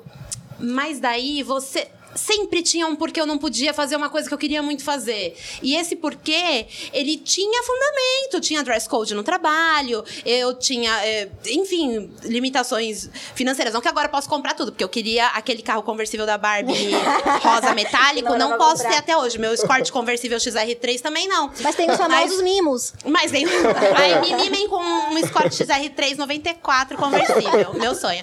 Rosa então, metálica. hoje eu posso pintar o meu cabelo do jeito que eu quiser, eu posso usar roupa do jeito que eu quiser, sabe? Eu não preciso ficar me afirmando pros outros do porquê que eu sou assim. Às vezes vira e mexe, umas pessoas me perguntam assim, mas por que que você é assim? Você é assim todos os dias? Eu falo, meu, eu sou muito feliz porque eu sou assim todos os dias. E um amigo meu, logo que o canal começou a crescer, logo que eu comecei a fazer job, etc. Um amigo nosso de longa data que conheceu, me conheceu professor e etc. Ele falou assim: Mas Maíra, fala a verdade, vai. Você não tá um pouco cansada de ter que, tipo, toda hora tá com o cabelo coloridão, toda hora tá com a roupa malucona? Eu falei assim, querido, esse é o meu sonho de vida. Eu quero estar assim 24 horas por dia. E eu sou desse jeito, sabe? Então, e antes isso levava um estigma infantil, sabe? Quando eu chegava com uma blusa da Hello Kitty na escola, tipo, pra dar aula, ai, nossa, teacher, quantos anos você tem? Sabe? Um negócio meio assim. E não, e hoje eu falo assim, gente, eu sou assim, vocês podem me ver em vários lugares que provam que eu sou assim. Eu tenho fotos da adolescência mostrando que eu sou assim. Então, esse pra mim é um privilégio, assim, gigantesco que eu prezo muito. E sem falar que é o privilégio, tipo, eu tenho um privilégio muito grande, tipo, po- de viajar. Eu viajei muito depois que, eu, que, eu, que meu canal cresceu e etc. Conheci lugares novos, lugares que eu nem sabia que existia, tipo Anguila. E, cara, tô feliz. E assisto os vlogs, né, do Paulo quando eu vou viajar pra um lugar que ele já foi. É isso. E, gente, posso falar uma última coisa em relação Você a pode isso? tudo, meu amor. Você tá aqui pra falar, linda. é. Eu comecei a minha história no YouTube, no YouTube e na internet assistindo a Andresa Goulart, inclusive eu sempre falo dela, que é uma youtuber. Então, a partir de um vídeo na internet, eu saí da comunidade e transformei a minha vida completamente. Então, olha como o nosso trabalho é transformador. A minha vida mudou completamente a partir de um vídeo no YouTube. Então, eu acho que isso é um privilégio muito lindo da gente, sabe? Quantas e quantas pessoas já agradeceram a gente? Porque eu, tipo, no último evento que eu fiz agora, eu, eu convidei a Andresa, que era um, um evento muito, muito foda na minha vida. Eu olhei pra ela, eu chorei, que eu tava emocionada. Eu falei, cara, muito obrigada, você mudou a minha vida. Então, assim, quando eu sei a importância disso, porque isso aconteceu comigo. Então, quando eu vejo as pessoas, as seguidoras falando a mesma coisa pra mim, quantas e quantas são seguidoras, ou são maquiadoras e cresceram, enfim, e, e são profissionais maravilhosas, vi- começando a partir do- de um vídeo meu ou de um vídeo nosso. Olha a importância que a gente tem na vida das pessoas. Isso é muito lindo, né, cara? Por isso que quando a galera vem falar pra gente, ah, você mudou minha vida, pô, não sei o quê, a gente dá uma baita credibilidade. A Exato. gente não acha que é balela da pessoa, porque A gente também foi tem mudada. uma historinha assim com cada creator. A primeira É. vez que eu gravei collab com a Nathalie, eu chorei, você lembra, foi, né? Foi, foi profundo. Porque, mano, tipo assim, mano, a Nathalie, ela pegou a minha cabeça e fez assim, clic, clic, abriu, e eu fiz, caramba, eu tô muito louca! Sabe, tipo, a Nathalie fez isso comigo. Então, quando eu gravei a primeira vez com ela, eu falei assim, cara, eu tô gravando com uma pessoa que foi muito importante na minha vida. E assim, a gente é amiga, a gente é amiga. E eu não tenho como negar essa importância, sabe? Tipo assim, e não é. A gente acha que. Muitas pessoas acham que essa relação de gratidão, de tipo, pô, você mudou minha vida, etc., é um lance que é de fã pra ídolo, de seguidor pra youtuber. Não, é, é aquilo que você falou. gratidão. É de amiga pra amiga, é uma gratidão, tipo, horizontal, sabe? Não é tipo uma pessoa lá em cima e eu tô olhando pra essa pessoa. Não, é tipo, você faz parte da minha história. Obrigada meu, por ter. Exato. E eu sempre falo também porta. uma parada, que é quem vem falar isso pra mim, é obrigada pelos seus vídeos. Eu falo assim, obrigada a você por assistir. Sim. Porque eu crio conteúdo, porque tem gente que assiste. Não dá pra falar sozinha. Sabe? dá pra falar sozinha, dá pra falar dormindo, dá. Né? Eu sou geminiana, dá pra falar de jeitos. Mas é isso, vou até parar de falar. ó. Mas tem até umas loucuras. Estão ligados que tem um. Eu não sei se é na Coreia. não- enfim. Eu vou fingir que é na Coreia. Ah. Tá na Coreia A agora. gente acredita. Se não for na Coreia, comentem aonde é. Onde é? Vocês vão saber. Tem uma plataforma que a galera tá subindo vídeos, tem dois tipos de vídeos bem curiosos. Um deles é- são pessoas comendo. Então. Ai, eu tô sabendo É disso. uma hora de uma pessoa comendo, porque naquele país, que eu não sei qual que é, vocês comentem. Essa é a função, engaja aqui. Se você não engajou, deixa seu comentário. Se não seguir o canal, qual canal você tá assistindo? Então já se inscreve. Se inscreve em todos. É, As pessoas comem muito sozinhas. E daí esses vídeos existem é você. na Coreia. É na Coreia. Na Coreia. Pra você conectar com a outra um pessoa nome, muki, e comer junto. Cara, isso daí pode. ah, e daí. é o pri- Mukbang chama. Como que chama? Mukbang. Mukbang? É. Essa menina é. Eu tô recebendo essa menina que o ponto. Oh, bicha, você é muito É inteligente. Que Eu tô lembrando, é, é mais que televisão. Tem uma voz assim que vem de repente na nossa cabeça que Chama tem um intuição. Tem alguma TV que passa em quatro produção. canais, quatro canais ao mesmo tempo? Não. Não tem, aqui tem. É isso. Então pronto.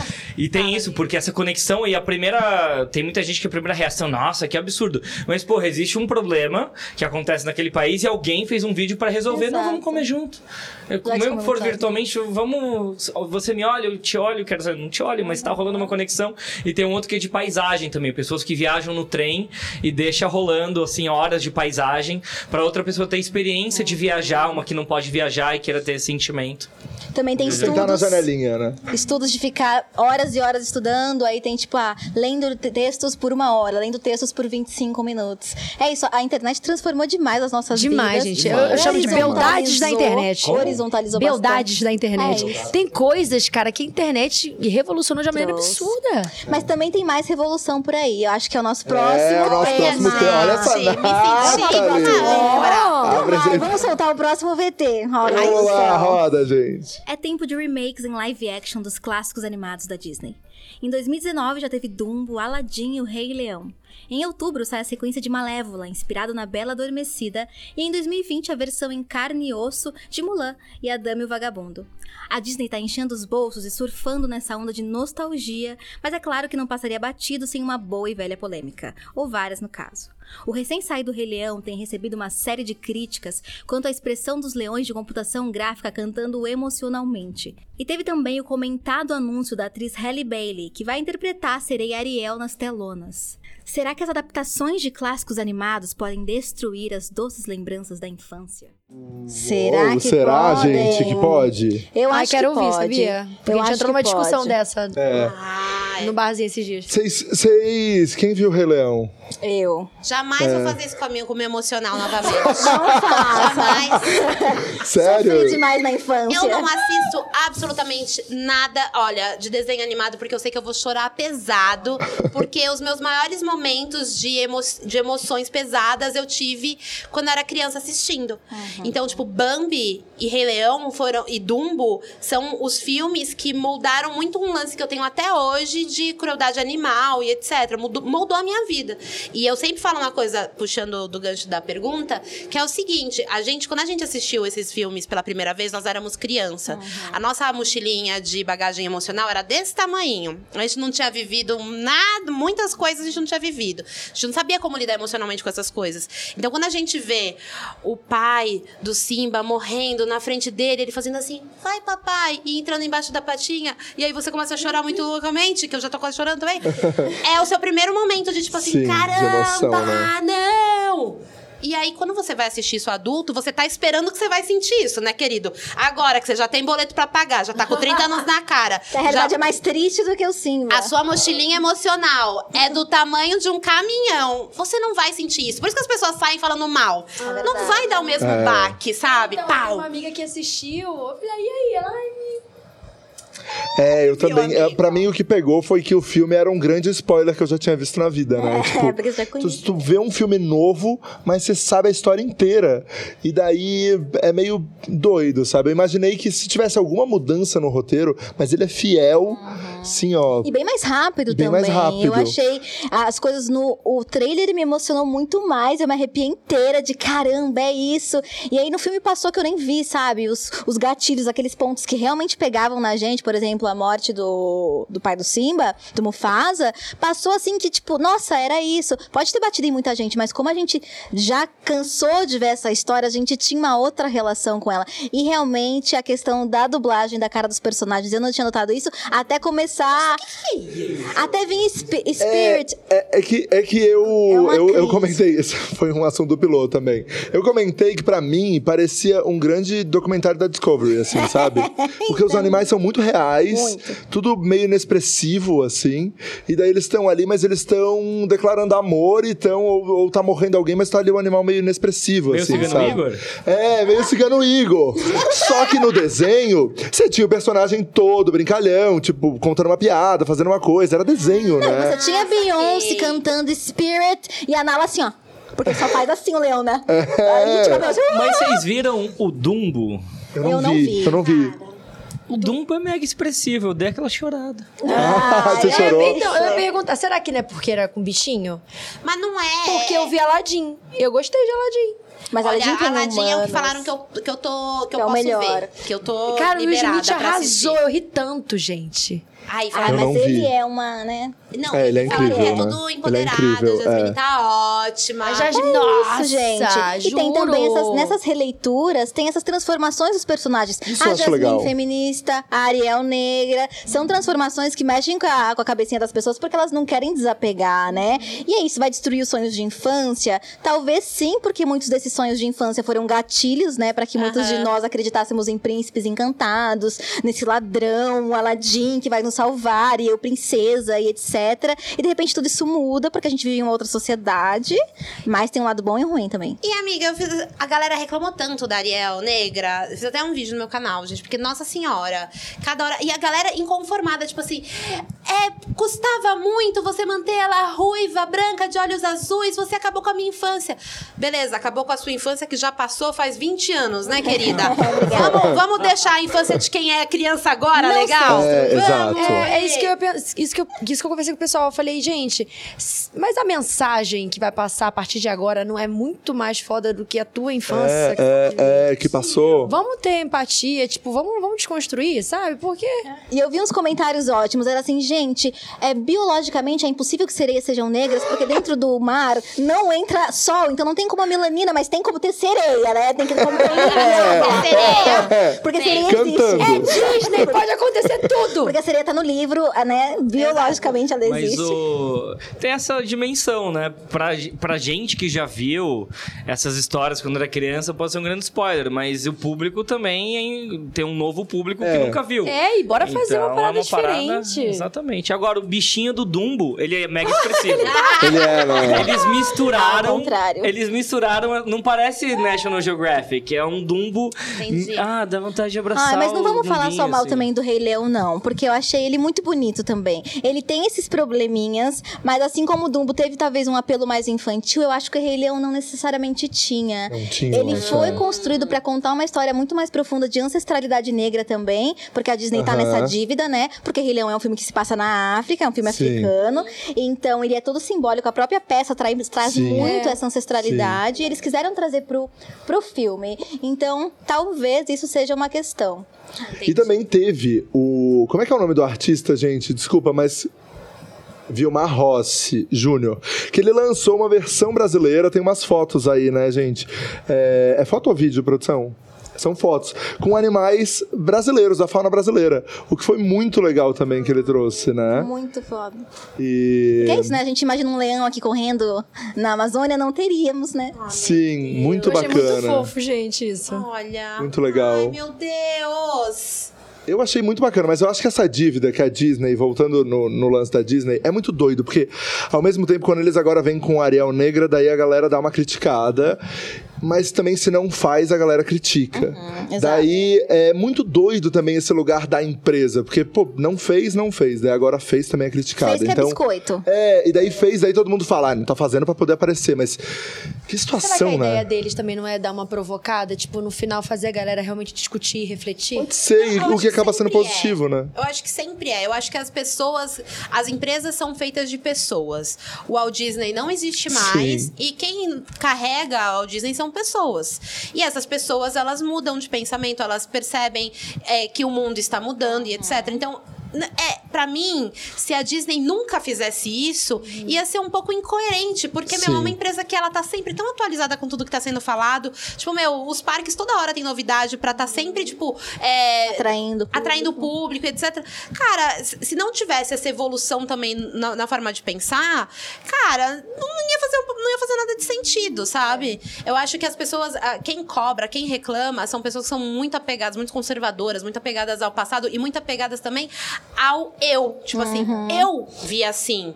Não Então, pode ser diferente, sempre. não. Sim, não tá olhando Gente, pro global, mudança né? tem resistência. Se não Sim, tiver. Essa, Exatamente. essa frase eu ouço. Nossa! É, senão Exatamente. não vai, senão não vai mudar. Você continua a inércia, né? Isso daí não é só Disney. Teve toda a parada da é, Capitã Marvel, com gente falando, ah, por que que... Sim. É, é um programa de, como que era? É, filme de, de mulher. É, Sabe? Tipo, são uns absurdos que você tem que ler, mas... Esses absurdos só existem de pessoas falando isso porque alguém fez o filme. Agora o Thor que vai ser mulher, mas você também teve. Ah, mentira. É. Vai. É, Pantera Negra, né? Que foi. é, que precisava também. Eu mesmo. Então, a- tem todo um movimento rolando de, porra, a dívida não é só da Disney, é de Sim, muita sim. gente. é de uma Muita galera. gente. Obviamente existe uma questão na empresa que quer estar atualizada, ela quer vender. Existem valores ali que são financeiros, obviamente, mas existe né, o avanço da sociedade, a necessidade de se atualizar. É, porque a a, coisa- galera não tá mais aceitando qualquer coisa, né? A gente tá Exato. muito crítico no O lance geral. do Frozen, né? Uma princesa que não tem o príncipe, né? Maravilhosa. E, pô, já começou esse negócio. Então, acho que esse movimento é super importante. É. Exato. E quais são os personagens ou os filmes que vocês gostariam de ver em live action? Ah, então eu amo. Gente, Mulan pra mim é princesa. Ai, você vai ter seu sonho realizado, mano. Vai, É, vai mas ter, porque vai sair. Mas será que, que vê- Pois é, olha eu a pegada, ó. Mas será que vai? então, mas não, então, pois é. Ah, é porque eu, eu sou. Mas, gente, olha só, eu assisti aquele, aquele, aquele filme acho que umas 300 vezes já. Quando eu era pequenininha, eu só assistia Mulan, eu gostava da Pequena Sereia. Tanto que tem outros filmes que eu nem assisti, porque eu só. assim, Meu irmão, inclusive, ele deve odiar.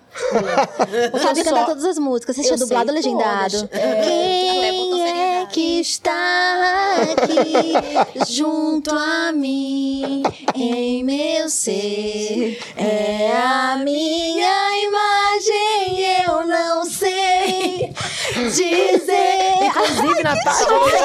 É, tá live action, tipo, Desculpa, é. meu cabelinho. Ai, já cortei. Inclusive, gente. Sério, Os gente. Zulus invadiram a China. Nossa, eu, acho, eu sempre achei incrível aquela coisa dela ir no lugar do irmão e ela ser poderosona mesmo, ir lá e ter coragem, fazer acontecer. Eu sempre achei isso o máximo. Tipo, e tem até o príncipe e tal, mas ela não tá mandando muita bola, não. Sim, ela- Ela tá cagando. Ela tá, tipo, Gigante, né? Coadjuvante. ele que não, não fala não atrás dela, ver se ele vai ter. Ele que vai Você, ser honrado Paulo. ao casar com ela. Paulo, qual filme Não você quer ver eu live que eu action? queria ter visto Dumbo. Dumbo. Eu realmente gostava Você gostou? Eu amava. Um press eu kit pra ele. amava Dumbo. Então eu gostei de ver. Mas talvez uma coisa meio bizarra, sei lá, o Mickey no Fantasia, um musical com o Mickey, com uns rapões, assim. Ah, é, isso pode ser bom. Rapazanas É, bizarras.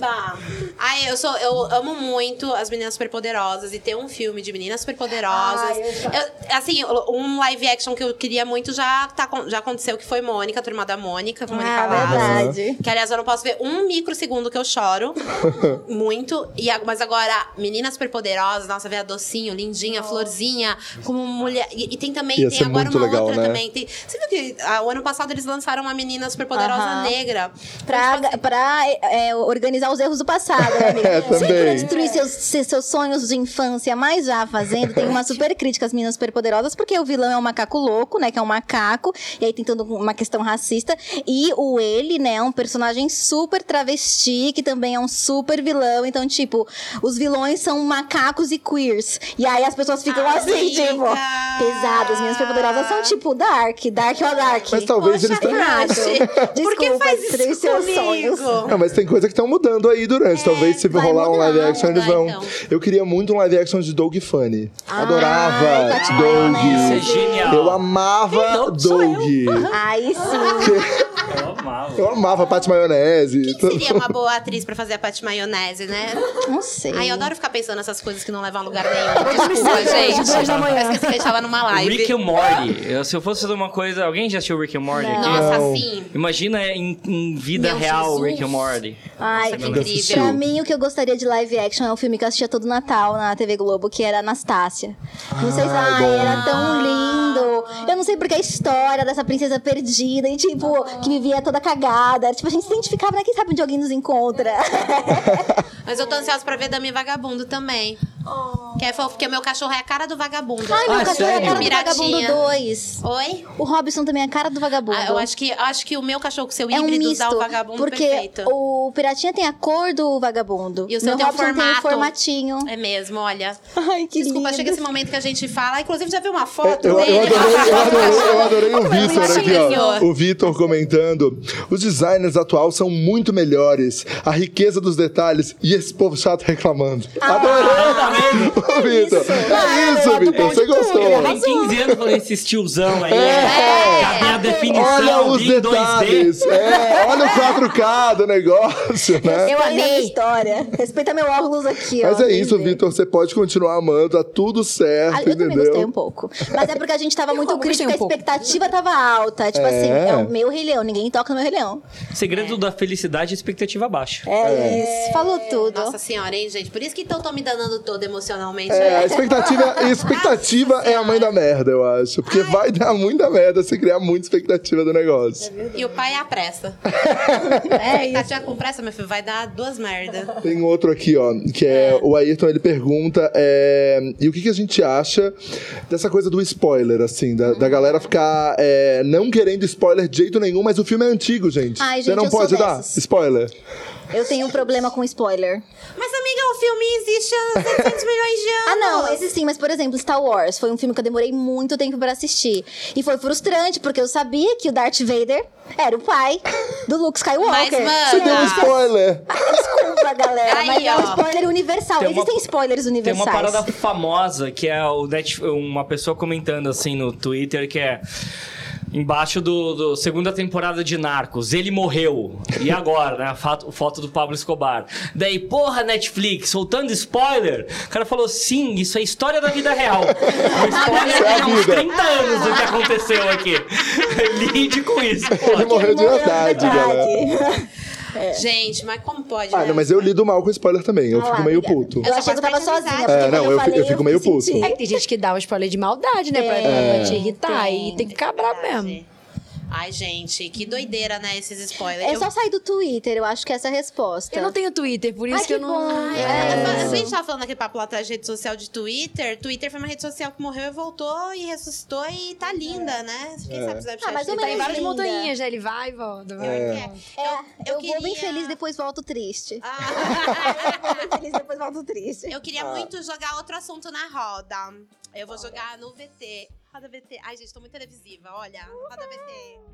Os filtros de realidade aumentada, que ficaram super populares no Snapchat se tornaram parte da nossa rotina no Instagram, estão cada vez mais em alta. No mês passado, o FaceApp viralizou o filtro de envelhecer, fazendo muita gente cair na onda, mas também se questionar sobre privacidade e segurança da informação na rede. E essa semana, o Facebook anunciou a versão beta do Spark AR, que permite que qualquer desenvolvedor crie e compartilhe filtros na plataforma do Instagram. Agora todo mundo pode ter o seu próprio filtro de realidade aumentada. Nos próximos dias devemos ver muita novidade rolando pelos stories.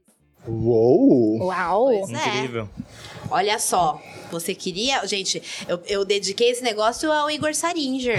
É, total. Um amigo Gente. creator que bombou, bombou com filtro. Um bilhão de pessoas já usaram os filtros dele. 2 bilhões, eu acho, ele falou. Caramba. Dois, eu, eu li alguma coisa que eram 2 bilhões de pessoas já usaram os filtros. Uma Muito coisa orgulho assim. dele, cara, muito orgulho dele. Ele, ele veio na internet fazendo o lance do topo, tá ligado? Ele, qual é o seu topo? Tem, pode ter outra montanha. É, É, é. exatamente isso, mano. Ele veio fazendo Ele tipo, os vlogs dele, depois fez o vlog de viagem, pã. E, meu, olha o quanto de contribuição da hora ele não fez pro, pro Instagram. Eu, ele arrasou. Eu, assim, E incrível. ele usa meu lip tint. Ah, é, tá muito bem Melhor é. querida. Não, e é legal, essa pauta é super bacana, porque foi essa semana que liberaram, Foi. né?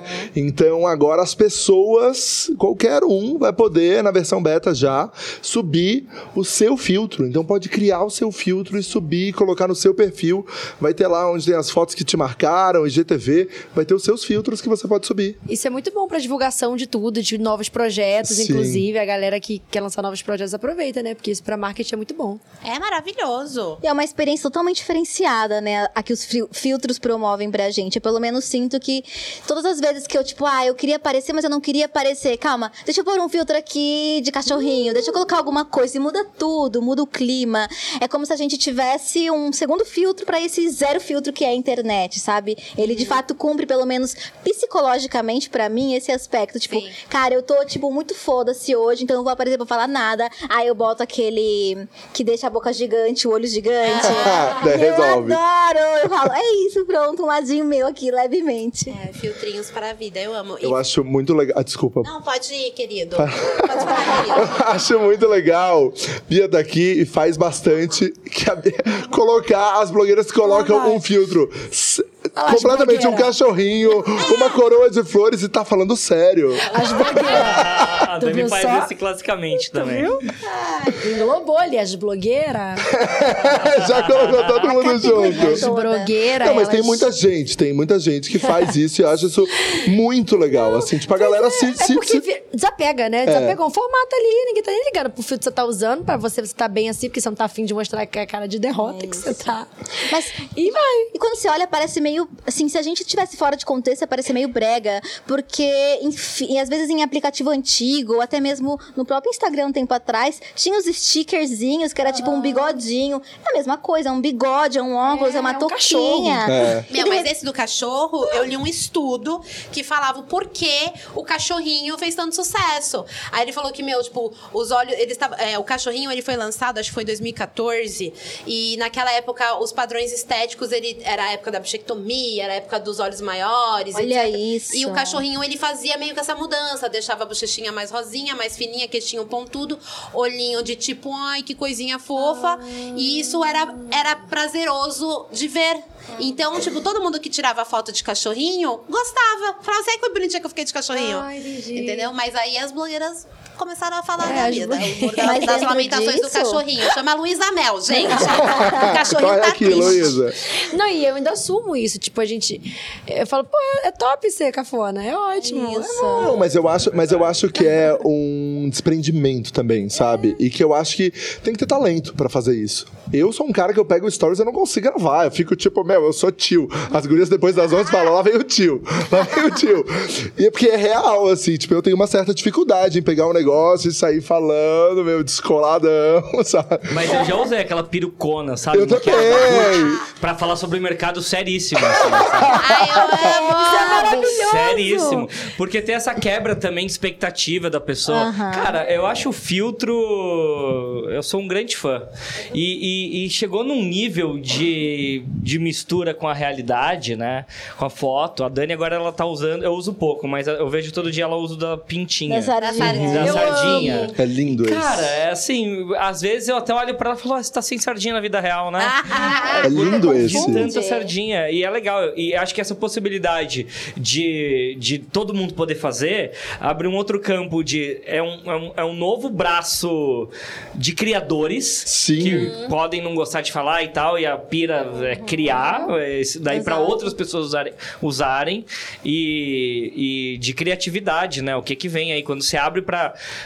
todo mundo do universo poder fazer um negócio. É muito legal. A gente vai lançar na próxima semana é, e a galera da Dia já começou lá em Floripa, porque tá todo mundo lá trabalhando o tempo inteiro.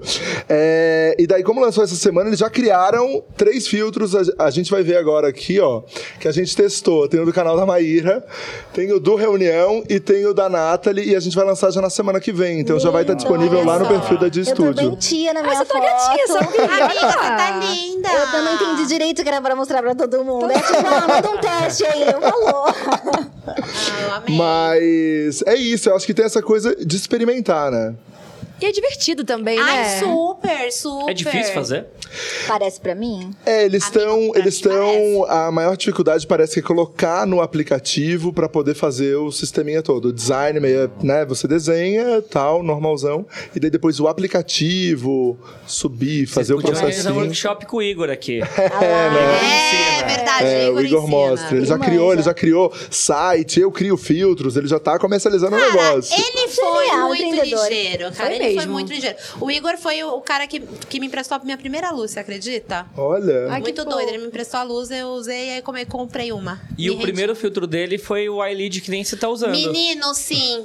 É, eu falei assim, você se inspirou em mim, né? Ele disse não. Mas na minha cabeça ele se inspirou em mim sim, tá, Igor? Tem isso, né? Tem uns filtros que dá uma maquiada na pessoa. Então ele Tem, coloca o cílio, ele coloca o batom, ele coloca o negócio. Mas aí isso também tem um outro lado, né? Porque muitos desses filtros de beleza, eles embranquecem muito a gente. Ai, Ele deixa a é gente mais branca, o nariz fino, a boca menor. Isso também fala muito sobre o padrão de beleza que a gente quer ver na internet, Sim. né? Todos os filtros de beleza, por exemplo, eu fico, tipo, horrorosa. E quase em todos eu fico, tipo, muito clara. Clara.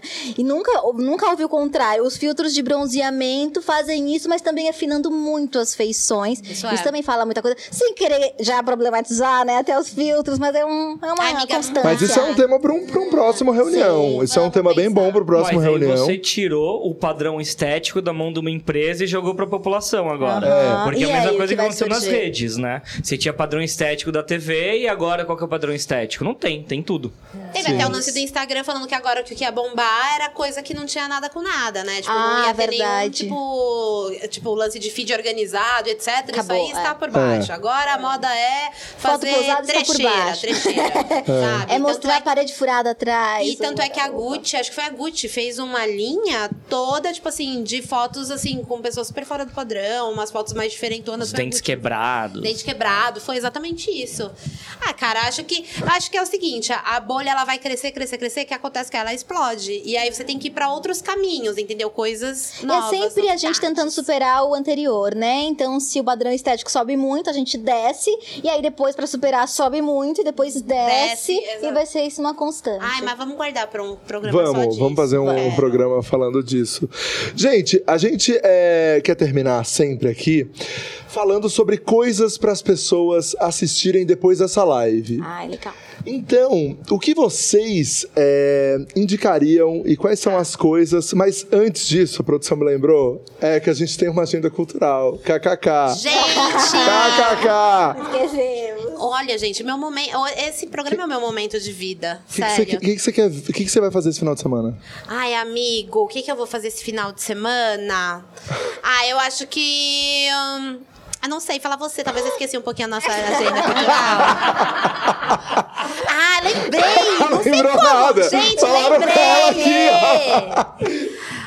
Olha, tá rolando o penúltimo filme do Tarantino, ó, louca! Porque tem um babado que o Tarantino falou que tem um número X de filmes. Que vai fazer E- só 10. E agora ele tá lançando o que tem com o Leonardo DiCaprio, com Brad o Brad Pitt, Pitt. que são os cruxões, né, dos anos 90, e a Margot Robbie, que é a nossa cruxona de agora, né? Então ele botou todos os crush, É. nossa. Falou assim, vou fazer meu penúltimo filme, que se chama, peraí que eu preciso lembrar, hum, Era Uma Vez em Hollywood, se chama isso. E, e, cara, eu, fui- e eu acho muito da hora isso, porque filme, de- fi- filme do Tarantino é uma coisa que você sempre vai pra assistir esperando uma coisa, e aí você volta vendo uma coisa completamente diferente, completamente apaixonado. Eu fui assim comigo com Django, que tipo, mano, Kill Bill. São do Tarantino, né? Pelo amor de Deus, Carol Moreira, se estiver me assistindo e eu é. errei, me julgue. Pode julgar. E. E quem, eu queria saber quem tá. Vocês gostam do- dos filmes do Tarantino? Eu tenho. hum, Não Mixed sei se. É, é, é, é um mistura de- é uma mistura de emoções. Assim, eu não sei se, se gosto muito. Deixa eu, sei lá, não, não sei. É, eu acho meio intenso demais Eu acho e, total. Eu me e apaixonei. pesado às vezes. Eu me apaixonei por Django Livre quando eu assisti Uhum. o sangue. Eu gosto muito daquele sangue fake, tipo, tipo, aí você fica.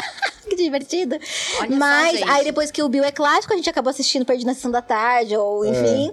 E aí eu falei, ah, é legal, eu me apaixonei por Django Livre. Todo mundo fala de, fala de Tarantino porque eu era pessoa das séries, não dos filmes. Aí eu fui assistir os outros e quase desmaiei no meio de Pulp Fiction. E aí eu nunca mais assisti, porque, tipo, eu tenho uma- um probleminha com esses filmes com overdose e tal. Aham, eu fico, tipo, aham. passando muito mal, assim, alguém desliga a TV, minha pressão caiu. Eu acho pesado, eu acho pesado. Pesadão, eu acho é. pesadaço. Aí eu nunca eu não assisti nenhum outro, mas tenho vontade, porque a história tava ótima, mas eu não aguentei. Tipo, eu queria assistir a nova série Euforia da Zendaya, que é maravilhosa, da HBO.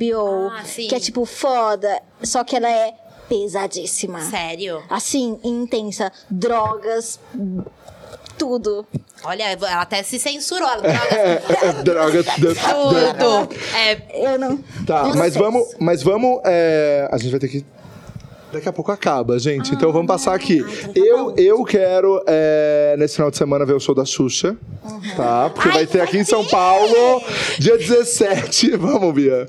Dia 17. E sangue, não sei o quê. Show da Xuxa. Que tal o show da Xuxa? Não, é porque é o que eu vou fazer no final, final de semana, gente. Dia 17, show da Xuxa, aqui em São Paulo. Eu fui, eu fui, eu fui um baixinho da Xuxa total. É isso. Tá? Eu queria ver aquela nave, queria subir na nave, queria, Queria interagir Também com a nave. Meu sonho. Ai, eu Meu, minhas referências de estilo são todos da Xuxa. Se você olhar bem pra Tem mim. uma- uma relação. Meu, eu sempre faço Xuxinha aqui, eu sempre tô com coisa de arco-íris e branco. E tem a Xuxa holandesa agora, não tem um negócio? Tem, É. tem a Xuxa holandesa. Você tá brincando? comigo? Sim. Que também é uma outra. Ela tem a mesma altura que a Xuxa, ela, É, ela ela é usa o igual. mesmo número de sapato que a Xuxa, ela é idêntica à Xuxa. Ela é igual à Dá um Xuxa. pouquinho de medo, dá um pouquinho de medo. É, nunca me relacionei muito com a Xuxa, né? Porque a Xuxa é muito loira, Pa- Paquitas muito loiras, todo mundo muito loiro. E a gente ficava, quero ser uma Paquita, nunca serei.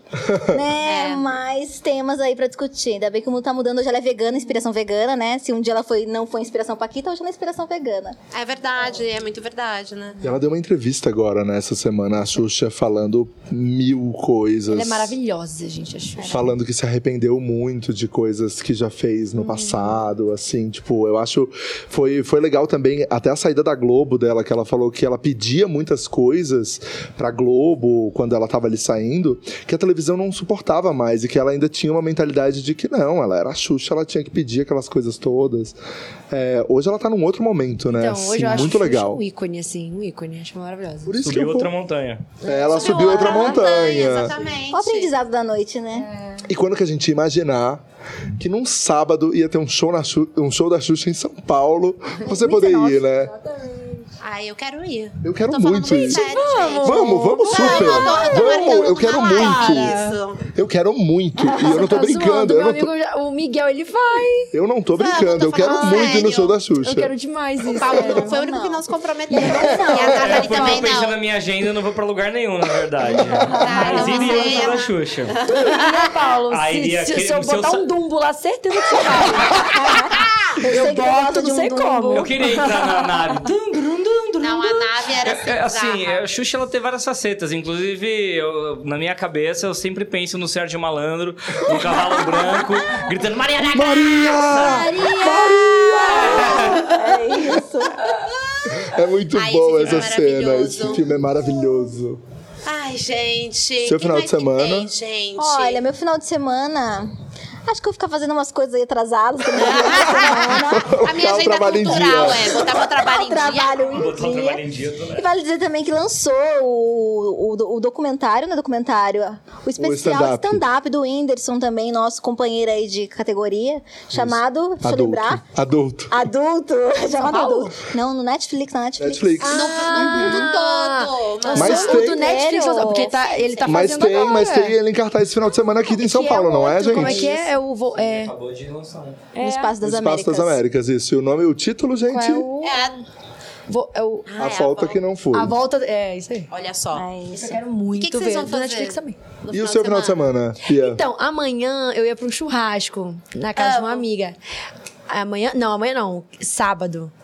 Amanhã... É sexta. Amanhã é sexta, então. Amanhã à noite eu não tenho nada, não.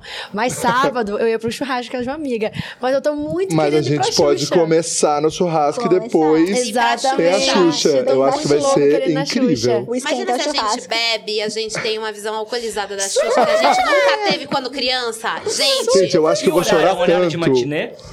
Espero que que não. porque deve- não acho sei o não. horário. Xuxa Produção, para horário. né, Ah, gente? gente, Eu acho, eu acho que é noite, gente. E Eu acho que é uma balada pros viados. Eu tenho essa não, sensação. gente, vai ser Eu tenho essa sensação. Que vai Que ser é um rolê Xuxa Privê. pras LGBT. tudo de São Paulo Ai, amei, quero. Mas Quero, vou. Às 21, é isso. É cedinho, é cedinho. será que os É. drinks vão ter nome de coisas da Xuxa? Tipo, sei lá, cartas ao ar. Baixo astral. Baixo astral. Contra o baixo astral, né? Contra o baixo astral. Ai, Aí vai ter nossa. o drink super Xuxa. Como que era o nome daquela minhoca? Lembra? Ai, não Ai, meu lembro da Deus. minhoca, Eu não lembro da minhoca. Ai, meu Deus. Mas sabe aquela minhoca? Eu tinha até um livro. tinha- Minhocão. Era um Tem minhocão. Teologia de Cristal. Era também, o nome da minhoca, músicas. vai ser o nome do Lua de Cristal, nome bom pra uma balada da Xuxa, né? É, pois é. Uma boate Lua de Cristal, com Xuxa Ela já tem a casa, a casa infantil pra fazer festa. Xuxa. Ó, as gays estão contigo, tá? Gente, quem for, vamos nos encontrar lá. Vamos É, nos encontrar, vamos vamos, tomar uma ser- de cristal. vai ser daqui. No show da Xuxa. Mas então tá, gente, pra gente encerrar, é isso aí. Xixa era o nome da minhoca. Xixa, xixa, Xixa. a minhoca xixa. Ah, Essa produção aqui, ó. Ai, também quero indicar aqui o lançamento do álbum Próspera, da diva maravilhosa Tássia Reis. Ela acabou de lançar, tá em todas as plataformas de É babado. streaming musical. Que são Isso. vários nomes diferentes, mas é Isso. tipo Spotify, Deezer e tudo mais. Apple Music, tudo. Ela vem maravilhosa, ela vem perfeita, ela acabou de lançar o álbum inteiro. Pra Parabéns, você colocar no seu final linda. de semana e Linda, escutar Tássia. aí. Mas a gente encerrar agora explicar aquele rolê, né? verdade, Todo agora. mundo aqui pode indicar. Pra quem tá assistindo, tem uma galera nos assistindo aí. É, para quem tá assistindo, vai desligar essa live aqui, porque acabou. E daí, o que, que a gente indica pra galera sair daqui e assistir? Abrir lá no YouTube e procura isso aqui pra ver. O que, que, que, que vocês gostariam de Tem que ser indicar? no YouTube? Pode ser no YouTube. Porque é mais democrático, Já né? tá lá, Todo já mundo tá tá, aqui, ali tá assistindo, aqui, né? você Daqui a tá pouco a aqui. pessoa não é assinante do Netflix ou isso ou aquilo. Exatamente. Então, eu vou, posso começar pra galera pensar. Tem um canal é, que meio mudou a minha vida quando vocês falaram de pessoas que mudaram a vida. Eu acho que tem uma pessoa que mudou a minha vida e a minha visão, principalmente com essa coisa de me posicionar, falar que eu sou gay publicamente, isso tudo, que abriu a minha cabeça real, que é Lu e Ponto. E eu acho que você precisa conhecer o conteúdo dela se você não conhece ainda, porque é incrível o que essa menina faz, o carisma dela e a didática dela em colocar vários assuntos super complicados, mas ela deixa isso de uma maneira bem fácil para você compreender. E eu acho que ela faz a sua cabeça abrir. Ah, eu também dou essa indicação. Em fazer indicação. Endossando. Vamos né? endossar, que ela endosso. também mudou várias paradas na minha cabeça. A Lu é Nossa, ela é foda. Eu vou indicar pra vocês um canal que eu sempre indico. Em qualquer lugar que eu vou e falo, indica alguma coisa, eu indico sempre este canal que se chama Meteoro Brasil. O que que gritou? Foi meu celular? Não. Tá. Meteoro Brasil, eu te amo. Meteoro Brasil é um canal. Até então era, um- era uma mina e um cara que fazia esse canal e eles eram anônimos, mas agora eles saíram do anonimato. E aí eles falam sobre cultura pop, sobre política, é, sobre várias coisas e eles fazem cruzamentos e, e- e filosofia também. E aí esses cruzamentos que eles fazem são coisas muito loucas, do tipo assim, é, como o irmão do Jorel retratou a ditadura militar. Aí você fala, tipo assim, mano, o irmão do Jorel, ditadura militar. E, meu, sim, aí eles começam a fazer cruzamento de informações. Eles falam muito sobre coisas super filosóficas, trazendo cultura pop. Gente, assim, é o canal que eu carrego no meu coração desde quando eu conheci eles. E eu tive, assim, a, um meu momento de ouro no YouTube. Todo mundo pergunta assim, ah, qual foi seu momento de ouro? Até hoje, até a estreia de reunião de quinta, tá, gente? Foi o momento em que Meteoro Brasil me colocou falando sobre anos 90, sobre por que que as, a Xuxa nos anos 90 era toda gostosona, etc e tal. E aí eles colocaram uma parte de um vídeo meu, que eu falo a minha teoria doida. E, mano, eu me senti muito endossada, muito maravilhosa, porque eu realmente amo esse canal. Conheçam, sério, conheçam e assistam Meteoro Meteoro Brasil. Você, Nathalie. Ah, eu quero indicar muito o canal da Nina da Hora, que é o sobrenome dela, ela é da Hora mesmo. e se chama Computação Sem Caô. E é uma mulher, uma mulher preta, falando sobre tecnologia, sobre computação. E ela tem vários vídeos sobre robótica de uma forma muito acessível para pessoas que não estão nesse nicho que é o da computação. E ela lançou um último vídeo agora analisando todo o algoritmo da Netflix para entender como é que a Netflix sabe o que, que você quer assistir. Como que ela sabe que aquela série era a série que você deveria assistir e amar? Ela fez um vídeo usando os conhecimentos dela de computação, algoritmos, robótica, para entender e te ensinar exatamente. Então, maravilhosa, Nina da Hora, Computação Sem Caô. Yay! Legal. Vocês. Eu amei, eu amei que ela passou por Vou favor. pra entretenimento aí. Tem um cara que chama Mr. Beast. É o maior canal que tem hoje em dia em número de visualizações mensais. Caramba. E é inglês, só que tem legenda pra tudo quanto é língua ali, porque é o maior. E inclusive o Casey Neistat faz uma entrevista com ele perguntando por que raios que ele é o maior. E é muito interessante ver esse cara porque ele, o que que ele fez? Ele pegou tudo que era é, clickbait e fez o que estava escrito no título, né? Que a internet Ai, fazia, caramba. saca? Ele é um cara que começou e tem uma coisa mais forte ainda. Ele apareceu e ficou muito grande, ele fazia vídeo há uns 5 anos e não dava view, não dava nada. E daí ele começou um movimento de divulgar o, o PewDiePie. Aí que começa tudo, porque é, tinha um canal indiano, que é de um broadcaster, que ia passar o PewDiePie em número de visualizações. Sim. E tinha uma briga, né? Ele, ele comprou uma briga que é não vamos deixar uma corporação passar um indivíduo. E além disso, também tem uma briga entre Ocidente e Oriente, porque a Índia e a Europa. Então é muito interessante ver o Mr. Beast. E ele ficou famoso porque ele fez um vídeo que ele fala 100 mil vezes PewDiePie. É, são coisas assim que ele leva pro absurdo, pro extremo. Extremo a cultura da internet, essas coisas de, de entretenimento absurdo, ele leva pro, pro limite. 10 horas lendo um dicionário. Então, tem, tem umas bobagens, né? Mas é interessante ver espírito de época, assim, o que que tá rolando. Então, Mr. Sim, o limite, né? Ele é vai, ele vai, Nossa. ele passa o limite, né? Que doideira. O limite daquele É, super. muito legal. Você, Bia? Então, gente, ó, eu vou, eu vou indicar um canal que ele é. Eu tenho vários canais pra indicar que eu assisto, assim. Mas aí, pensando em um só, eu vou indicar um que o nome é assim: Seja uma pessoa melhor. Porém, não julguem o, o nome, porque o nome parece um negócio de autoajuda. Só que qual é a diferença dele? Ele é todo em desenho. E eu acho ele uma maneira, ele é bem rapidinho. Tipo assim, cada videozinho tem cinco minutinhos. Aí, por exemplo, como não procrastinar mais? Aí, cinco minutinhos. Preciso também. É, preciso. Gente, é direto, mara! Eu conheci esse canal há dois anos atrás, na época eu realmente precisava não procrastinar mais. e aí que a minha psicóloga começava, eu nem sabia que era procrastinar até então na época. Que foi parou de procrastinar? Aí ela, então você tem que parar de procrastinar. Eu falei, tá bom. Aí comecei, fui pra onde? YouTube, né? Nossa terra. E aí, todo vídeo eu não conseguia assistir, e esse é de desenho, e eu sou muito lúdica, né? Eu falo que eu não sou madura, né? Eu sou criança. Aí eu comecei a ver o videozinho, e dali eu comecei a assistir vários outros maravilhosos. Foi ali que eu comecei a conhecer um pouquinho mais também sobre meditação, sobre... ou seja, ele fala de vários assuntos de autoconhecimento de uma maneira muito rápida Ai, e que legal. lúdica. Gostei da dica. Pois é, gente. Como chama de novo? Seja Desculpa. uma pessoa melhor. Seja uma pessoa Eu melhor. falo isso em qualquer roda, as pessoas falam. "É, É, seja Diz faz o trabalho dela. Faz, é didático, né? Didático. Cara, é maneirinho. Eu, poxa, é legal. Pronto. Simples, né? Direto. Tem alguma coisa que vocês assistem no YouTube, assim, tô jogando um assunto bem rápido, desculpa, tá? Sou geminiana, sou dessa. É, eu indicaria um, um canal que eu indicaria, mas porque é uma coisa muito bizarra que eu assisto. Eu adoro assistir coisa de unha encravada. Gente, eu indicaria um que cara que chama Dr. Toe. Ai, mentira, Maíra. Ele desencrava cada unhão, é sem dó. Porque as minas que desencravam a unha no Brasil é com dó, é com delicadeza. Ele já anestesia aquele dedão, pá, já pega o bisturi e já faz tchaco, tchaco, tchaco, pá, corta o que tem que cortar, tira tem que tirar e. E aí é um negócio que você fica assim, ó, gente, isso tá horrível, por que eu tô assistindo isso? Mas isso é maravilhoso. Acho Desculpa, que ninguém vai ter coragem de indicar depois disso. Eu acho, eu acho que com essa, com essa, com essa última citação da Maíra, a gente termina aí mais essa primeira reunião de quinta. Eu quero agradecer muito vocês por terem topado. Você que tá do outro lado aí assistindo, muito obrigado, gente, por Muito estarem aí. obrigada. Obrigado Vocês são vocês. maravilhosos. Eu amo muito vocês. Meu primeiro contato com a Bia foi falando assim, cara, eu te admiro muito. Nem consumo conteúdo de maquiagem, mas te admiro muito porque você é muito girl boss. e o Paulo, eu já falei que é o, o cara que eu sempre falo. Ai, mas quem é Paulo Coisa? Não acredito que você não conhece o nosso, o nosso grande sindicalista dos influencers e youtubers. Eu adorei esse porque título. é, você nos acolhe real. Você mostra o nosso valor de verdade como influencer. Você, tipo, dá uns tapas na nossa cara que a gente tá Dá. precisando às vezes. É. Gente Obrigada.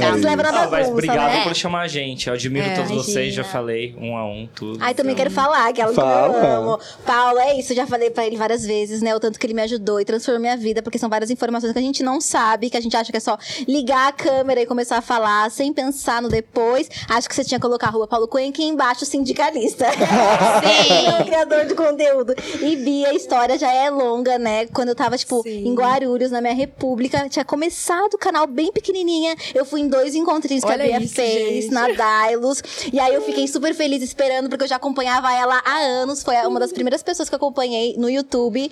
E aí eu vi você e eu falei: caraca, ela é igualzinha, ela é nos vídeos. Isso é muito legal. E faz muito tempo que eu assisti os vídeos, então, tipo, real, você era mesmo. E aí, parabéns pelo trabalho que vocês fazem, por estarem firmes e fortes nessa internet de meu Deus, que às vezes dá uns balanção, né? A gente quer. Dá uma chacoalhada. É, exatamente. Eu também quero agradecer, gente. Também quero agradecer, me senti muito lisonjeada por ser a primeira reuni- reunião de quinta e vocês três são fabulosos.